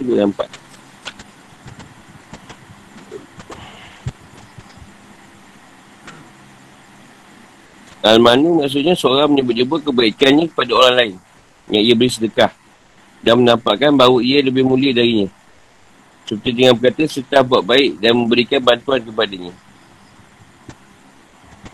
Azhar tu maksudnya bersikap sombong. Dan congkak. Ha, bongkak kerana ia telah memberi sedekah. Serta menceritakannya kepada orang yang sebenarnya benci jika mengetahuinya. Tahu majruhum bagi mereka paling empat yang telah mereka keluarkan. Walahum yazanun dan tidak perlu mereka bersedih hati pada hari kiamat. Lalu makruf. Kata yang baik dan menunjukkan yang halus terhadap orang yang minta-minta. Maafirah. Menutup-nutup dan maafkan sikap tak baik si peminta seperti sikapnya yang agak memaksa atau yang lainnya. Lain maksudnya lebih baik. Lebih manfaat dan banyak faedah. Allah, Allah SWT maha kaya tak memerlukan sedekah para hamba ni.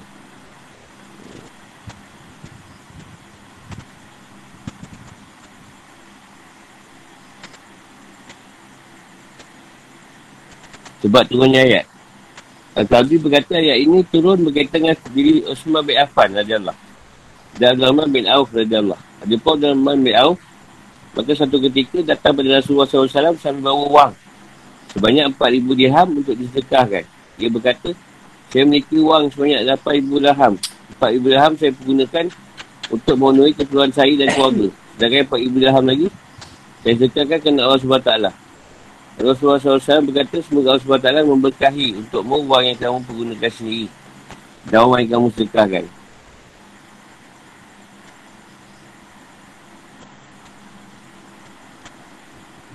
Ada pun kisah Osman bin Affan Allah adalah baru pada perang tabuk ia berkata saya yang menanggung segala keperluan dan bekal bagi orang yang tidak memiliki bekal pada perang tabuk. Dan ia menyiapkan seribu ekor unta lekat dengan tempat menaruh barang atau selana.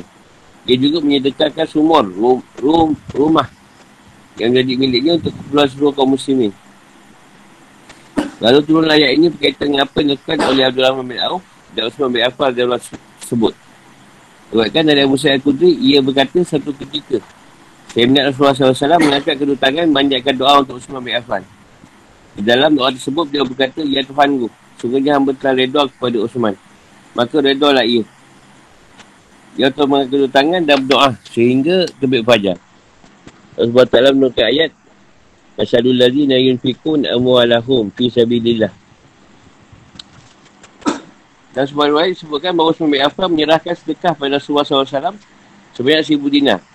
Rasulullah SAW melihat dan bolak-balikkan wang tersebut. Lalu berkata, tak ada dosa lagi yang akan ditanggung Osman setelah hari ini.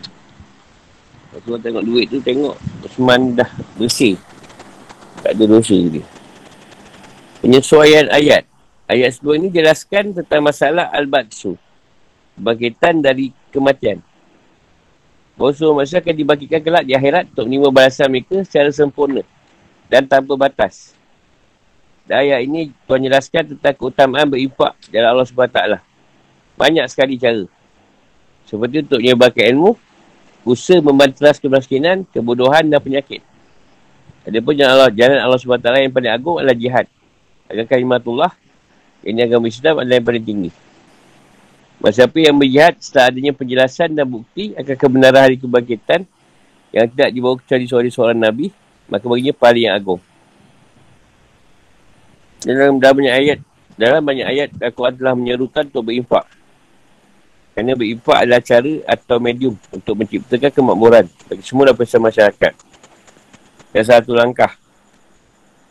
Yang pasti dah usaha menjaga matabat dan kemuliaan umat serta menangkap segala bentuk pemusuhan yang dilancarkan oleh pihak musuh.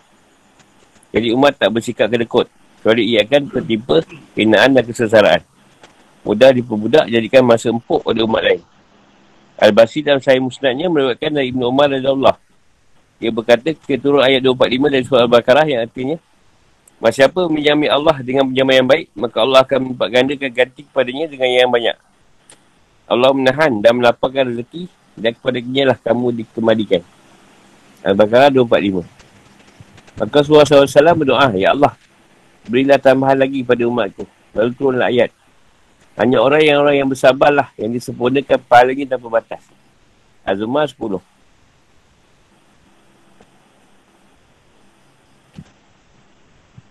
Tafsir dan penjelasan. Dalam ayat ini terdapat perumpamaan yang diberikan oleh Allah SWT untuk menipak gandakan pahala. Bagi siapa saja yang berimpak jalan Allah SWT. Hanya untuk mencari redon. Sungguh pun, sungguhnya, satu kebaikan pahalanya dilipatkan 10 kali lipat sampai 700 kali lipat. Dan Allah SWT menjelaskan tentang bentuk atau sifat sedekah yang dikeluarkan oleh orang-orang yang menginfakkannya jalan ketaatan pada Allah SWT untuk menggapai redonnya dan untuk mendapatkan pahala yang baik. Itu dia pakai ilmu, jihad, mempersiapkan senjata untuk haji, membela negara, membela keluarga atau yang lainnya. Ia seperti sebuah biji yang ditanam dan sebuah tanah yang subur lalu biji tersebut menumbuhkan tujuh butir. Dan setiap butir dapat satu butir biji. Pada pakar pertanian menegaskan bahawa sebuah biji gandum, padi atau jagung atau yang lainnya, jika ditanam maka tidak hanya menumbuhkan satu butir saja. Dan tapi jauh lebih banyak, hingga boleh mencapai 40 hingga 70 butir. Sedangkan setiap butir boleh mengandungi lebih dari satu biji. Dan menurut penelitian, ada butir yang yang boleh mengandungi 107 biji. Inilah gambaran tentang dilipat gandakannya pada orang bersedekah. Allah Allahu yudha'ifu lima yasha. Allah SWT melipat gandakan pahala bagi siapa yang dikendaki. Tergantung pada kekerasannya dalam amal yang dilakukan. Maka Allah SWT melipat gandakan hingga lebih banyak dari itu. Kurnia daripada Allah SWT tak terbatas sangat luas dan sangat banyak. Lebih banyak dari jumlah makhluk ni. Allah SWT maha tahu siapa yang berhak mendapatkan dapatkan pelipat gandaan pahala ini dan siapa saja tidak berhak. Biasanya jauh lebih kuat dari dalam pengaruhnya dalam jiwa dibanding perumpamaan satu butir biji yang menumbuhkan tujuh butir dan setiap butir mengandungi satu butir biji.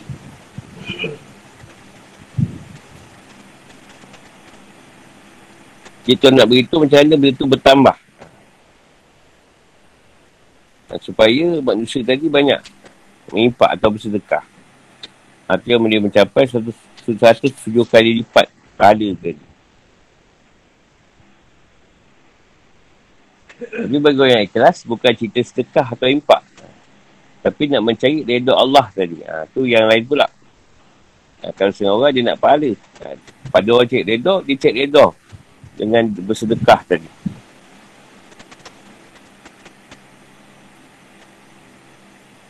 Ibn Majah dan Ibn Abi Hatim meluatkan hadis pertama dari Ali dan Abu Dadak dan hadis kedua dari Imran bin Hussein dari Rasulullah SAW dia bersabda Masa siapa yang mengirimkan impak jalan Allah SWT dan dia tinggal di rumah.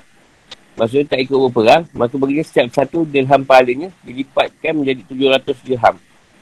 Dan masa siapa yang ikut berperang sekaligus berimpak untuk keperluan perangan itu maka baginya setiap satu dirham dilipatkan menjadi 700 ribu dirham. Dia bila membaca ayat Wallahu yudha'ifu lima yasha. Imam Ahmad meruatkan dari Abu Ubaidah radhiyallahu ia berkata, Sebenarnya Rasulullah SAW bersabda, Masa siapa yang mengimpakkan hartanya lebih jalan Allah SWT, maka pahalanya dipat ganda hingga 700. Dan masa siapa menafkahkan hartanya untuk memenuhi keperluan diri dan keluarganya, atau menjenguk orang sakit, atau membuang dari jalan suatu, atau membuang dari jalan sesuatu yang boleh mengganggu orang yang lewat. Maka salah satu kebaikan pahalanya, dilipatkan hingga 10 kali lipat. Puasa adalah perisai sama orang yang puasa tidak merosakkannya. Dengan melakukan maksiat.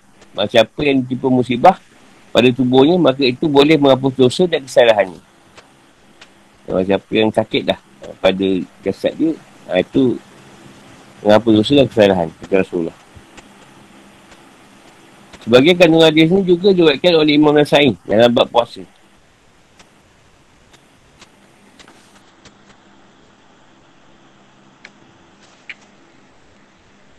Antara etika itu janganlah mengukit apa yang kita bagi tu tadi. Apa yang dinafkahkan atau diberikan tersebut, ha, dan kita rasa tinggi pula. Darjatnya pada orang yang beri sedekah. Ha, jangan buat perkara yang boleh menyakiti perasaan dan mengganggu si penerima sedekah. Serta tak minta balik pulangan atau imbalan atau pengganti tersebut. Atau boleh ungkit-ungkit apa yang diberi supaya tak menyinggung dan menyakiti perasaan orang yang menerima. Jadi kalau tak ada benda tu, dia dapat pahala yang sempurna. Dan tak boleh dikira jumlah dia. Bertambah-tambah.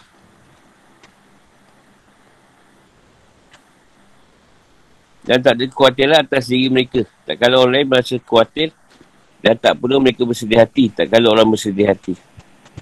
Ada pun orang yang kedekut atau kikir tak mahu mengimpakkan sebagai harta jalan Allah SWT maka mereka pasti akan merasa menyesal. Hal ini seperti difirmankan Allah SWT. Impakkanlah. Sebagian dari apa yang telah kami berikan kepadamu sebelum datang kematian kepada salah seorang dan antara kamu. Lalu ia berkata, Ya Tuhanku, sekiranya engkau berkenan menunda kematianku sedikit waktu lagi, maka aku aku dapat bersedekah dan aku termasuk orang yang soleh. Al-Nafiqun 10. Maksudnya dia dah Isu impak tu nak impak. Ha. Bila nak mati dia tak tunda pula sebab nak bersedekah. Dan dulu dia tak nak bersedekah. Kedekut. Jika seorang memang tak boleh beri sedekah pada orang yang minta-minta, cukuplah ucapan yang baik. Dan bentuk penolakan yang halus. Dan sopan. Tak nak si peminta serta menutupi sikap kurang baik yang dilakukannya. Jadi sikap ni agak maksa ketika minta atau yang lainnya. Maka hal ini lebih baik bagi si peminta sedekah Doa yang minta sekah daripada sekah yang diikuti dengan sikap yang boleh menyakiti. Dia menyinggung perasaan si peminta. Sedekah disyaratkan tujuan untuk mengelur dengan tujuan untuk menghulurkan tangan pada orang yang lemah. Meminima munculnya kecemburuan sosial. Jaga kekayaan orang yang kaya dari tindak, tindakan pencurian, perampokan, perampasan dan perosakan. Ada pun sikap ukit-ukit, pemberian dan menyakiti perasaan orang yang menerima pemberian menyebabkan tujuan-tujuan mulia yang dari disyariatkannya bersedekah tak boleh dicapai.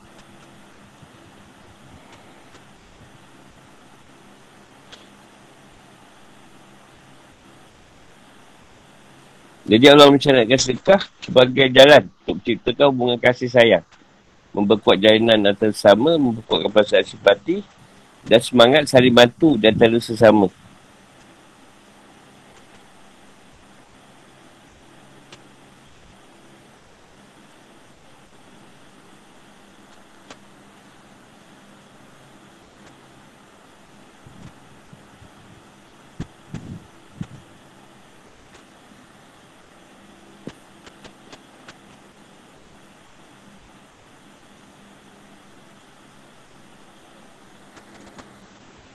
Jadi sekarang jangan ada riak. Atau sum'ah.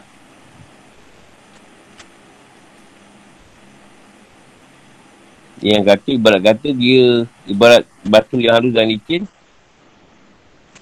Tapi bila hujan turun, dia menyapu dan bersihkan debu tersebut dari batu. Sehingga batu tersebut kembali bersih dan halus. Tanpa sedikit pun debu tinggal. Maksudnya abang yang lakukannya sama sekali tak beri hasil lah. Kalau sedekah ke impak tadi dan keadaannya dia dan sum'ah atau sebab nak belagak ke apa. Ha, jadi tak dapat pahala apa-apa. Kosong apa yang kita bagi tadi.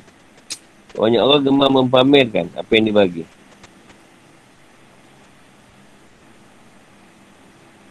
Dia kedua sikap apa ni riak atau sum'ah tadi dikategorikan sebagai bentuk kesyirikan Iaitu syirik yang sama atau tak nampak. Kalau orang yang memiliki sikap syirik ini berarti yang dituju dan diinginkannya dari amalnya. Kau SWT lah. Ya SWT tak beri petunjuk kaum kafir pada kebaikan dan kebenaran. Tapi mereka masih tak ada kekufuran. Nanti yang Allah SWT, Allah SWT beri petunjuk dalam amal buatan mereka. Mereka tetap dalam keadaan kufur.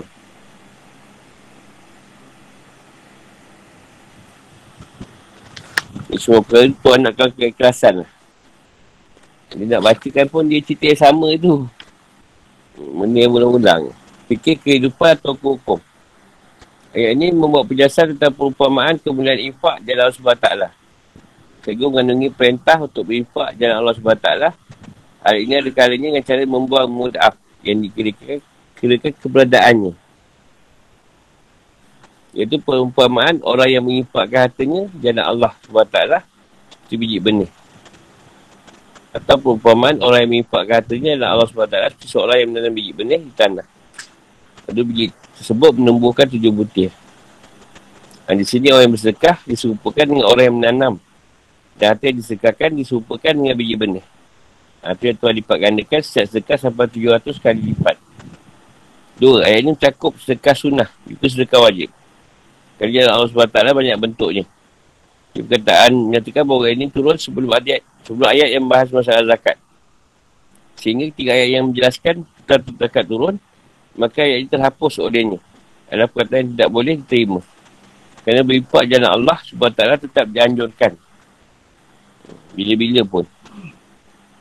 Jadi bila datang ayat zakat tu, ayat zakat tidak, tidak, tidak termansuh. Masih ada. Tak berterusan. Tiga. Ayat lain Quran menjelaskan bahawa satu kebaikan pahalanya dipatkan 10 kali lipat. Jadi ayat ini jelaskan bahawa infak untuk jihad, satu kebaikannya dipatkan sehingga 700 kali lipat. Yang Allah, Kemudian firman Allah SWT yang artinya dan Allah SWT melipat gandakan pahala. Siapa yang dikendaki. Juga Allah SWT melipat gandakan bagi pahala siapa saja yang dikendakinya. Lebih banyak lagi dari 700 kali lipat. Ini berdasarkan hadis riwayat Ibn Ammar. Ibn Umar yang telah disinggung di atas.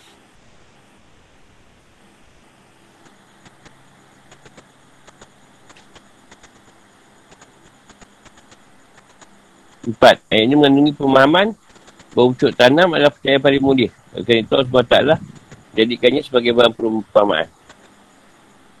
Dan saya muslim dibuatkan bahawa suara SAW bersabda. Tak ada seorang muslim yang menanam pohon atau menanam benih. Lalu sebagai tanaman tersebut dimakan burung atau manusia atau hewan. Kecuali itu menjadi sedekah baginya.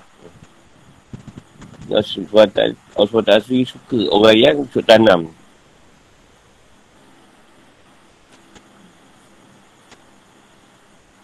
Dan Tamiji menyebutkan dari Sayyidah Sayyidina Aisyah Allah dia berkata suara salam bersabda Ciklah rezeki dalam biji-biji yang terpendam dalam bumi maksudnya dalam tanah sudut tanam hukumnya adalah fadil kifayah oleh kerana itu seorang imam atau pemimpin harus memaksa masyarakat untuk melakukan cocok tanam dan menanam pohon-pohonan. Itu pun itu fadil kifayah. Ber bertani. Lima beripak jalan Allah SWT tanpa dibaringi dengan sikap menyebut-jebut. Dan tanpa menyakiti perasaan orang yang menerima impak. Ha, ini, ini adalah sebab dari Allah SWT turun. Hasil ini tampak dalam kisah Osman bin Affan yang mengimpakkan hartanya untuk menyiapkan Jaisul Usrah. Waktu itu ia datang sambil membawa seribu dinar. Dan diserah pada Rasulullah SAW. Lalu dia bersabda tak ada lagi dosa yang akan tanggung Osman bin Affan apa yang dilakukannya hari ini. Ya Allah janganlah kau lupakan hari ini untuk Osman. Jadi reda Tuhan dan pahala yang agung ini hanya diperuntukkan bagi orang yang berinfak dan tak membariginya dengan sikap mungkit-mungkit dan menyakiti perasaan orang yang menerimanya. Kerana, sikap, kerana, kerana dua betul sikap ini boleh menghapus pahala sedekah. Aspek ini oleh hari ini seperti yang difirmankan Allah SWT Wahai orang yang beriman, janganlah kamu merosak zakahmu dengan menyebut-nyebutnya dan menyakiti perasaan penerima. Al-Baqarah 264. Bukanlah dengan ikhlas. Dan jangan harap apa dia orang yang menerima sedekah. Allah Ta'ala berfirman, sungguhnya kami beri makanan kepadamu hanyalah mengharapkan keadaan, keadaan Allah. Kami tidak mengharap balasan dan terima kasih dari kamu. Al-Insan 9. Dan siapa inginkan imbal jasa ucapan terima kasih dan pujian dari sedekah diberikan, maka berarti ia telah buat riak dan sum'ah. Tentang ayat 6 dari surah Al-Mudasir yang artinya, janganlah kamu memberi dengan maksud memperoleh balasan yang lebih banyak. Nabi Allah berkata, maksudnya janganlah kamu beri satu pemberian dengan maksud ingin mendapatkan sesuatu yang lebih baik daripada apa yang ia berikan. Jangan nakkan balasan. 6. Al-Manu mengukit pemberian termasuk salah satu dosa besar. Yang maksud dengan Al-Manu dalam menyebut-nyebut dan mengukit nikmat Dengan tujuan menegur orang yang pernah diberi. Ingat ucapan, serta buat baik kepada mu dan menjadikanmu cukup. Bagi ulama mengatakan bahawa ini maksud dengan manu adalah bicarakan sesuatu yang pernah diberikan. Sehingga hari itu sampai ke orang yang menerima pemberian tersebut. Merupakan pasal itu sikung. Bukan bahawa al-manu termasuk dosa besar adalah dia dapat dalam saya muslim. Dan yang lainnya. Juga dia menjelaskan bahawa orang bersikap seperti ini adalah salah satu dari tiga orang yang Allah SWT tak sudi memandangi.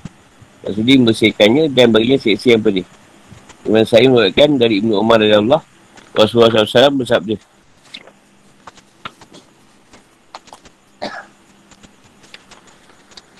Ada tiga orang kelak di hari kiamat Allah SWT tak sudi memandang, memandang kepada mereka. Iaitu orang durhaka kepada kedua orang tua, wanita yang bertikah laku seperti laki-laki, dan yang ketiga adalah orang yang tidak memiliki rasa cemburu terhadap pasangan. Dan tiga orang tidak masuk surga, iaitu orang yang durhaka kepada orang tua, orang yang minum arak, dan yang ketiga orang yang selalu menyebut-nyebut bantuan dan sedekah yang ia berikan. Yang dimaksud dengan Al-Azhar adalah mungkit-mungkit dan merendahkan orang yang menerima pemberian. Al-Azhar ni arti lebih umum dan luas daripada Al-Manu. Dan Al-Manu adalah termasuk bagian dari Al-Azhar.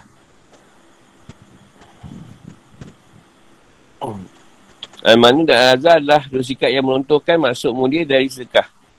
Iaitu mengingatkan kesedihan orang-orang yang tidak punya dan menghilangkan impitan kemiskinan dari mereka. Tujuh. Sebab jadikan pahala sedekah, jalannya tiga bentuk.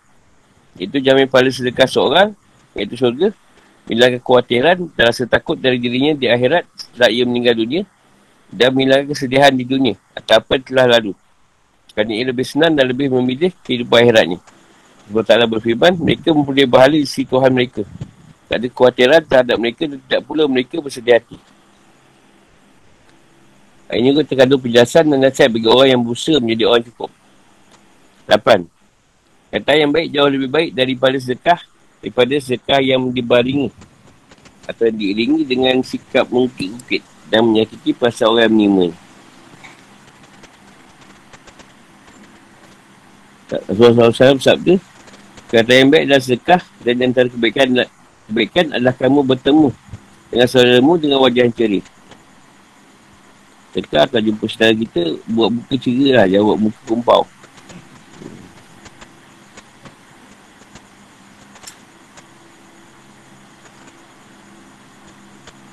Biar walaupun kita kita tak tak selesa tapi buatlah muka yang ceria. Dengan sikap lama dan akrab. Kalau tak boleh pergi tu cakaplah yang elok pada dia. Minta maaf lah saya tak dapat pergi. Ha, jangan marah dia. Hari ini mirip dengan firman Allah SWT dan jika kau paling dari mereka untuk memperoleh rahmat dari Tuhanmu yang kau harapkan maka katakanlah kepada mereka ucapan yang lembut. Aisyah 28. Itu juga sikap maafkan dan menutupi sikap kurang baik si minta. Itu sikapnya yang suka maksa. Ada orang nak minta, dia paksa. Atau cara dia minta tu kurang baik. Jadi kita kena sesuaikan lah kedayat kita bila kita tak dapat bagi. Kalau kau paksa-paksa ni, macam mana kau nak, kau aku nak bagi? Sembilan, Allah SWT tak menerima sedekah seorang yang diketahui sikap bukit-bukit.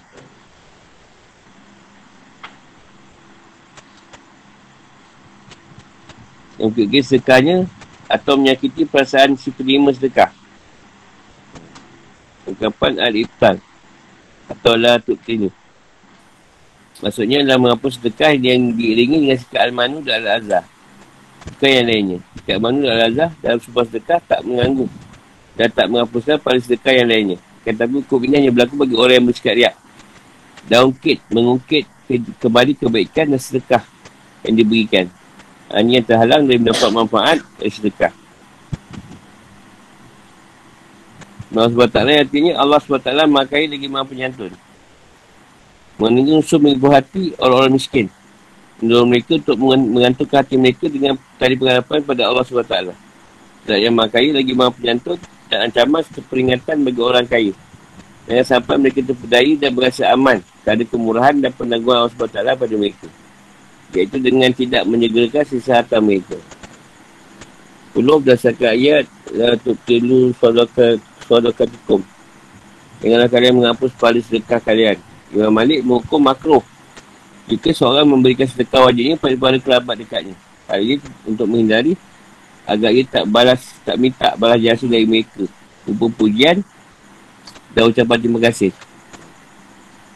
Agar ia tak nampakkan kepada mereka bahawa dirinya telah buat baik terhadap mereka. Dengan beri pemberian dan agar sedekah yang wajib. Agar sedekah yang wajib ia bayarkan tidak salah, tidak ia salah gunakan dan ia manfaatkan. Supaya dapat memenuhi keperluan dia.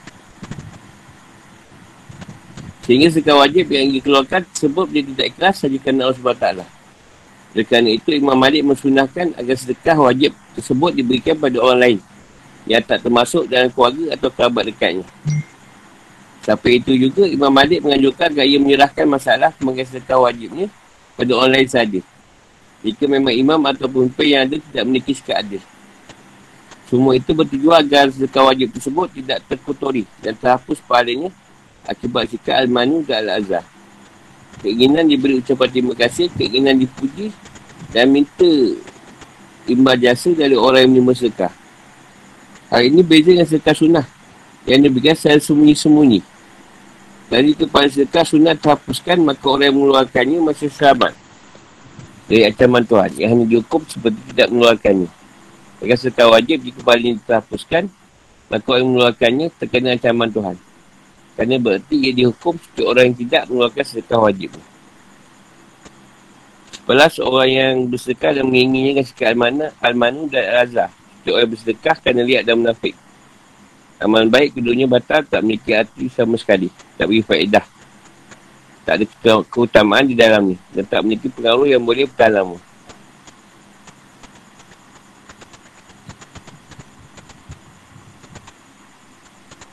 Sebab semua perkara kena diasari atas keikhlasan kerana Allah. Kan sebab sikap biak dan sum'ah tadi. Dia orang yang ada dua sifat tadi disebut dengan orang yang tidak beriman pada Allah SWT dan kepada hari akhirat. Secara benar dan sungguh-sungguh. Kerana amal yang mereka lakukan hanya kerana ingin dapat pujian dari orang lain. Atau kerana agar mereka dikenal sebagai orang yang baik dan soleh atau kerana hal lainnya yang bersifat duniawi. Jadi kedua jenis orang tadi tak akan boleh mendapatkan manfaat pada sedekah yang mereka keluarkan. Kerana tak ikhlas buat sedekah ini kerana Allah. Yang menjadikan sebagai bahan nak mendapat untung dunia. Atau sebab tak tahu kalau sedekah yang mereka keluarkan dengan kata Al-Kasbu. Usaha mencari keuntungan duniawi. Bukan dengan kata An-Nafakah. Dan sebab tak La yakjiruna ala syai'in mimma kasabu. Mereka tak menguasai sesuatu pun dari apa mereka usahakan. Mengandungi syarat bahawa sikap riak, ini al-manu dan al-azad dan sifat orang kafir. Dan sifat orang mukmin. Mereka itu naklah orang mukmin menjauhi sifat seperti ini. Harus jaga diri dari sifat-sifat tercela. Kerana ikhlas dan tulus hanya kerana Allah SWT semata-mata. Termasuk cerita keimanan. Allah SWT berfirman, Padahal mereka hanya diperintahkan menyembah Allah dengan ikhlas mentaatinya. Al-Bayinah ayat 5. Allah Allah.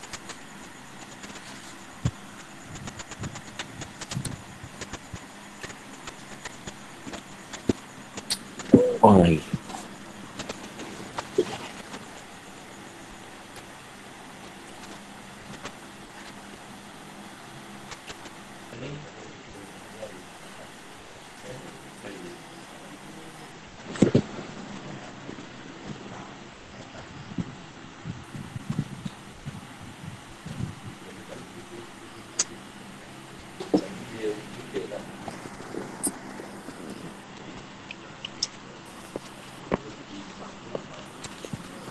Ada soalan apa-apa?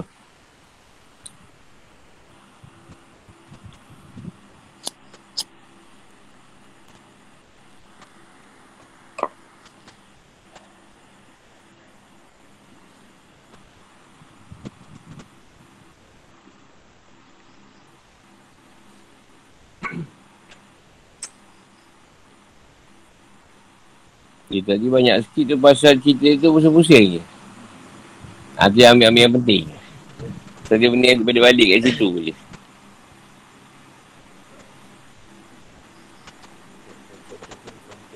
Ha.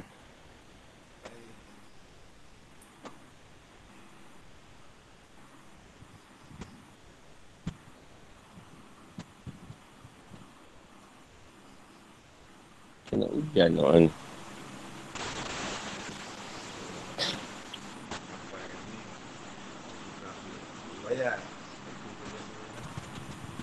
Hmm.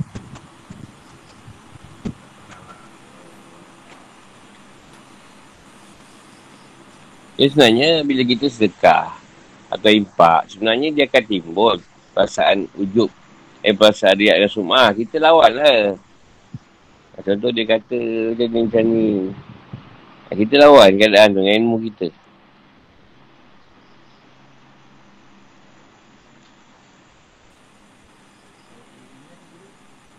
Ha? Tak, dia memang kadang benda tu timbul. Kita lawan lah tu yang kata kena untuk ilmu. Dia timbul perasaan yang nak riak ke sum'ah tadi. Uh, sum'ah ni dia tak lahirkan tau. Sum'ah dia kat dalam hati je. Tengok. Aku bagi orang duit banyak tu. Tapi tu tak lahirkan.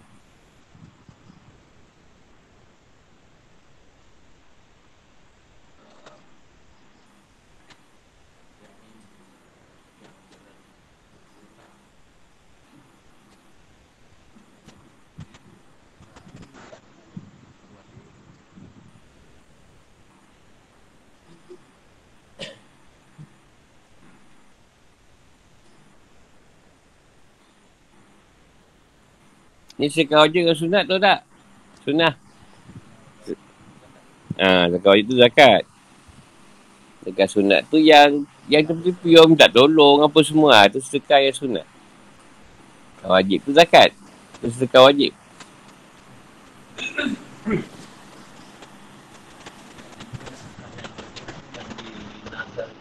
Ha, dia dah niat. Ha, dia kata kalau aku sekian-sekian, aku akan ni. Ha, itu kalau dia tak buat, kena lah. Banyak orang kena tu. Dia, ingatkan benda tu boleh ditukar.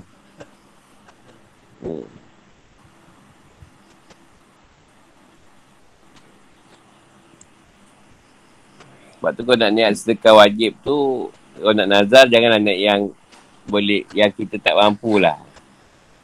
Niatlah benda-benda yang senang kita, kita letak.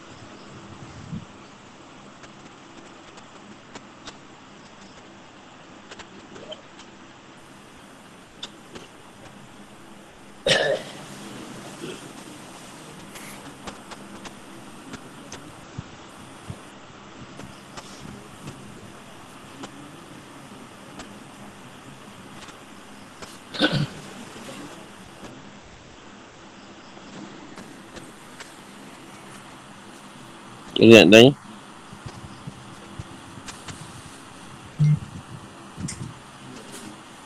Ha.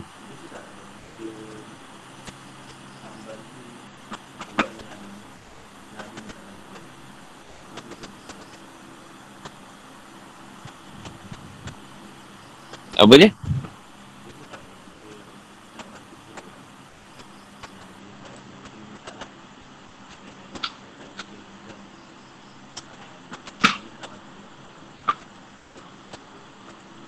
Kalau boleh tak nak bantu.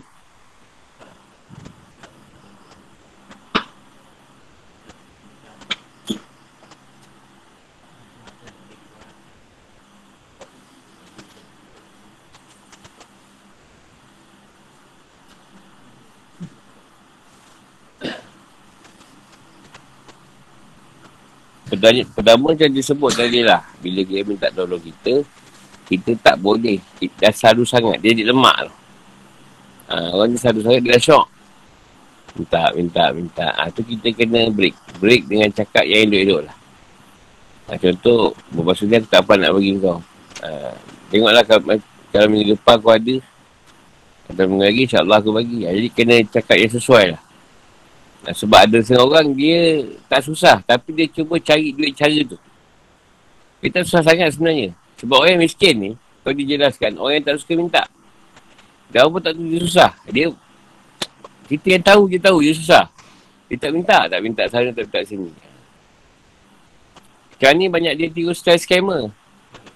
Ha, dia orang tiru style tu. Jadi, akan minta. Dia akan cerita alasan, alasan, alasan. Yang boleh orang bagi dia duit. Ha, sekarang ni lah.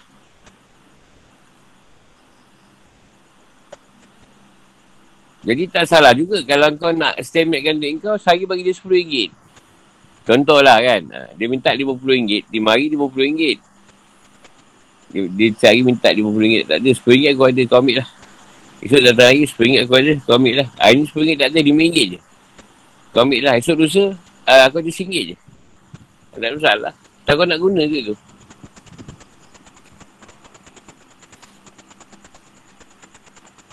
Contoh dulu aku lah, orang nak nak pinjam duit, dia susah. Tak bayar hutang dia. Aku cakap ni, sekarang aku beri kau pinjam duit, hutang aku siapa nak bayar? Aku jawab dulu. Kalau kau boleh jawab jawapan tu, boleh menenangkan aku, aku bagi. ha, sekarang aku bagi kau, kau nak bayar hutang. Aku memang ada hutang nak bayar. Jadi aku nak kena, kau nak pinjam aku untuk bayar hutang kau. Hutang aku siapa nak bayar? Dah ada kau boleh bayar sebelum aku nak bayar hutang nanti? Aku tak boleh, kata dia. Aku pun tak tahu bayar bila duit kau. Ha, aku tak boleh bagi lah. Minta maaf lah. Sebab kau ada hutang yang aku perlu selesaikan. Kan kau cek orang yang tak berhutang. Yang dia bagi kau pinjam dan tak meletakkan tempoh bayaran tu. Ha, tu boleh lah. Kena tegah lah masalah tu.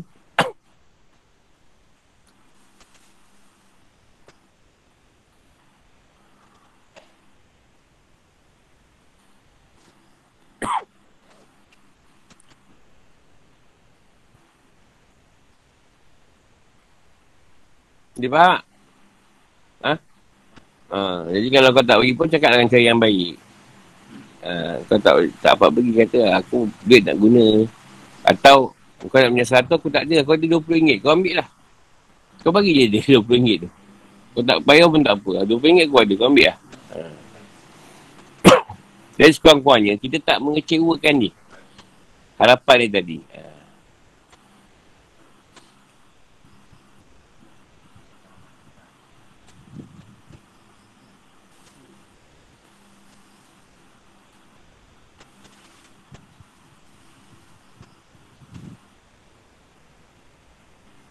Tapi kita ni ada satu satu keadaan kebenaran tau. Kebenaran ni contoh, kalau orang tu memang kita tahu susah, kadang kita tak minta pun. Kita memang nak bagi dia tau. Ha, lain. Itu lain. Ini satu keadaan, eh dia dah tahu kita tempat macam lubuk ah. ada je, ada je.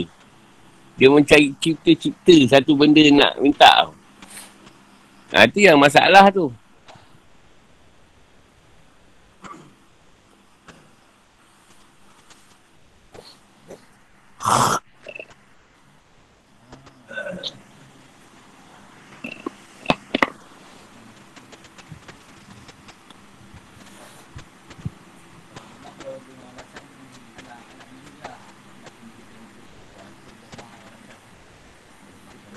Yelah, masalahnya kau pun nak nak pakai pampers juga.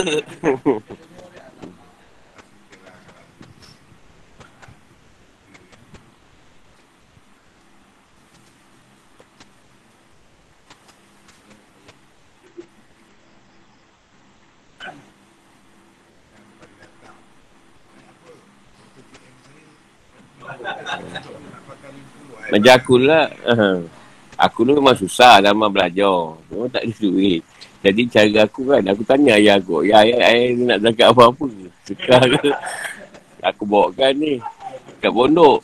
Dia kata, ah, ada ada kau ni. Kau pergi kan, Tok Aki apa kan. Ah, tu je dah cari. Tu dia tak ada. Tak ada kat ayah. Ayah, kau ayah ada nak ni ke kan? Nak zakat kan, nak zakat. Kita memang tak ada. Okok aku pun Tok Aki saya belikan. Tengok aku tak kisah okok kan. Tak ada ke? Tak ada tu. Saya suruh budak-budak dia beli.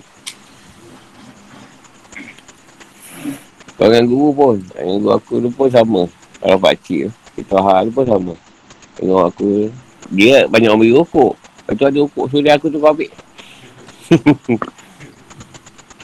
tak memang susah nak, nak tipu macam mana. Dia orang tahu aku diuji tau. 8 tahun. Hmm. Memang tak ada. Jaga apa? Tapi tak minta. Ha, dia orang tahu kita susah. Dia orang bantu ha, guru lain ke. Ekuan lain. Tahu kita susah. Tu nak pergi pasir raja siap bertiga. Ada lima puluh. Dengan, dengan Isa lah. Isa. Lima puluh. Uh, makan. Makan kita makan kat sana. Uh, dia murid pun murid pun sebekin juga. KK cukup. Cukup duit minyak. Ha, cukup. Jalan.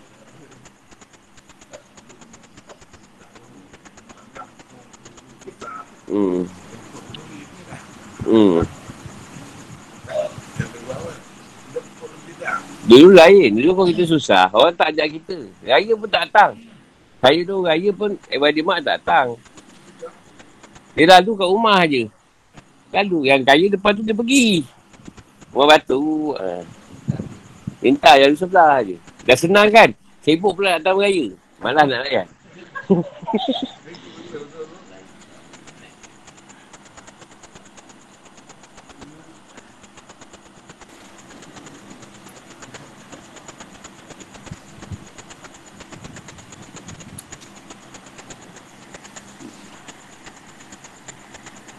Perjalanan ni tak ada kita senang. Yang kita rasa senang tu sebab ketenangan yang Tuhan bagi. Jadi tenang tu ada masalah, tak ada masalah ke sama je lah kita. Masalah banyak juga sebenarnya. Tapi sebab ketenangan tu ada, dah tenang, ah, tak ada luar ke. Kalau dulu luar ke. Oh, rasa nak rasa nak menyalong ke. Along bagus juga ni. nak penyampai susah kan. Ya, datang-datang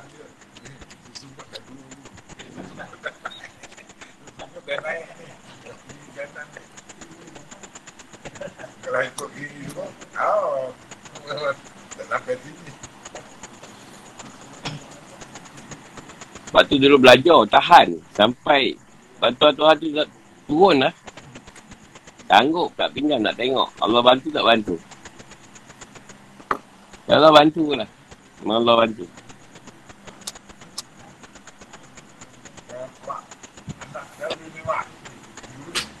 Bawa malasan dulu memang tak ada. Tak ada duit apa. Aku buat rumah pun tak ada duit. Cakap Haji, arwah Haji Malik tu nak buat. Cakap nak buat macam mana lagi. Saya duit pun nak duit mana. Tak apa. Buatkan dulu. Nanti cari sumbangan. Kita bayar hutang lepas tu kata dia. Yelah, tak ikut Haji lah macam mana. Arwah lah. Orang buat malasah, memang dah ada duit. Ini su- bukan sesil, tak, bu- dia ngerti pun tak ada. ha? Apa nak, dah, kita fikir Tuhan je masa tu. ah, Tuhan, Tuhan yang suruh jalan. Tak ada.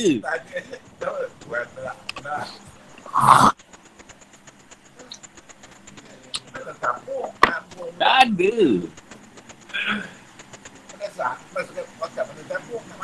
Tak wakaf tu tu lah Uji cadai boleh lima keping Potong-potong. Makan banjir Makan ramai. Cukup pula. Air ada air sirap Berapa air? Balon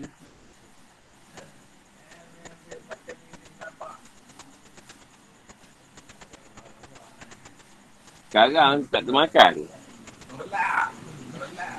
kau datang je orang, orang dah, dah ada senang sikit. Eh, kau datang dulu sama je. Ha, ha? Ha, sekarang kapit merah.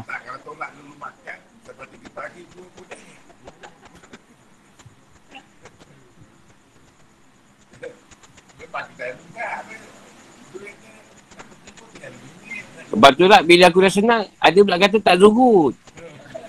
Pada atuk kau. Dah Tuhan bagi aku, aku terima je. Dah aku pula nak jadi kupur pula. Nolak kesangan Tuhan bagi. Luhur tu dekat hati. Ya. Ah, takkan nak nak beli barang semua. Minta maaf nak. Ayah zuhud sangat. Tak ada duit dah ni. Kau pergi jatuh kebajikan masyarakat.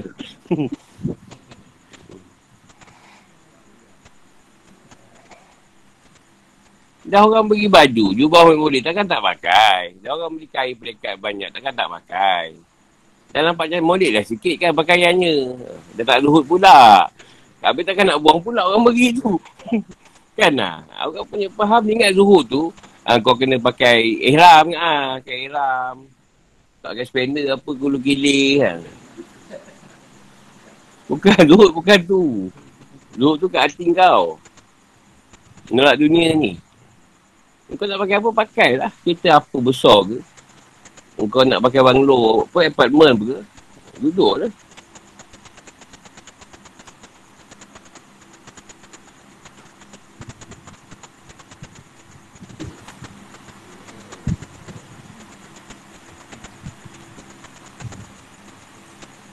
Dia susah. Itu Tuhan nak uji kita. Sampai kita bergantungan kita pada Allah. Satu masa dah selesai ujian tu, dia datanglah senang. Tu je. Yang dicerita Rasulullah susah tu ketika awal. Lepas tu, dia kerajaan dah makin baik. Perang banyak menang. Dah senang. Dia tak cerita yang senang tu. Dia cerita yang cerita Rasulullah susah tu je. Rasulullah senang dengan senang Khadijah tu tak cerita pula. Bila kita macam senang sikit. Ya Rasulullah nak mati kemiskinan. Eh, Rasulullah bukan tak kaya dulu. Jutawan dah. Ha. Kalau sekarang, kita dah empat kursi je. Ha. Orang tak faham tu. Orang nak kita susah je. Dia yang kata salah faham tu pun.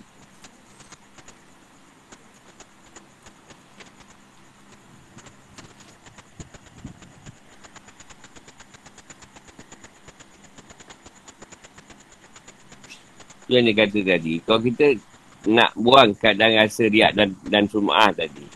Kita cari orang yang boleh bagi pada orang sedekah. Orang tu dia bagi sedekah pada orang lain. Itu selamat. Ha, contoh yang orang buat kadang bagi, sedekah, bagi kat guru. Aku tu bagilah. Jadi kau tak adalah perasaan apa? Perasaan riak ke tak apa. Sebab orang tak tahu kau bagi. Dia ingat guru bagi. Ah, ada orang bagi aku. Ah, dia pun tak tahu. Ada cara lah yang dia mesti dijelaskan tadi. Supaya nak, jangan ada perasaan tu. Al-Manu tu dengan tu. Iza tu. Sebab bila kita bagi, kita rasa show tau. Kau susah aku tolong tau.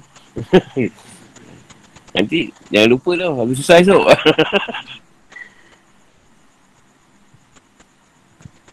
Itulah yang berlaku dalam soal kerja kahwin di Johor lah. Sebab lain aku tak tahu. Ah pembalas-pembalas ni.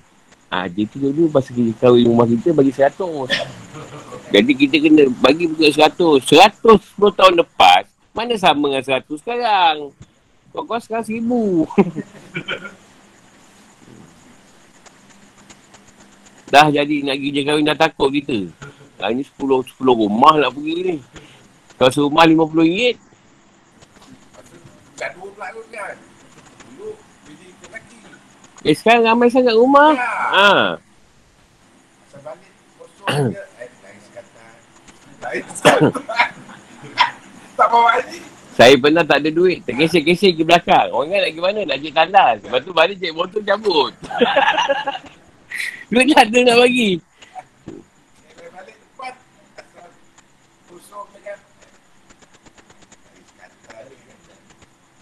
Nak pergi mana tu? Nak cek tandas. Terkesek-kesek, tak cabut mana, jumpa motor, lari. Betul pun kenyang.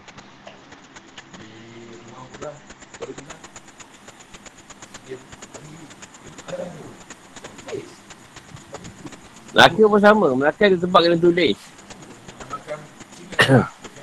Hmm.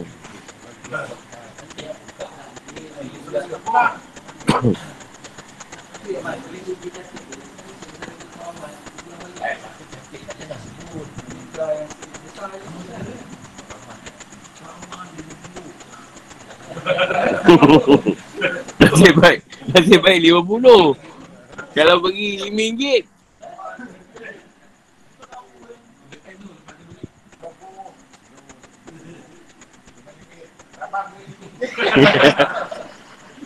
Cahaya sama. Kita lama kita kota. Salah Asal dua lupa ya.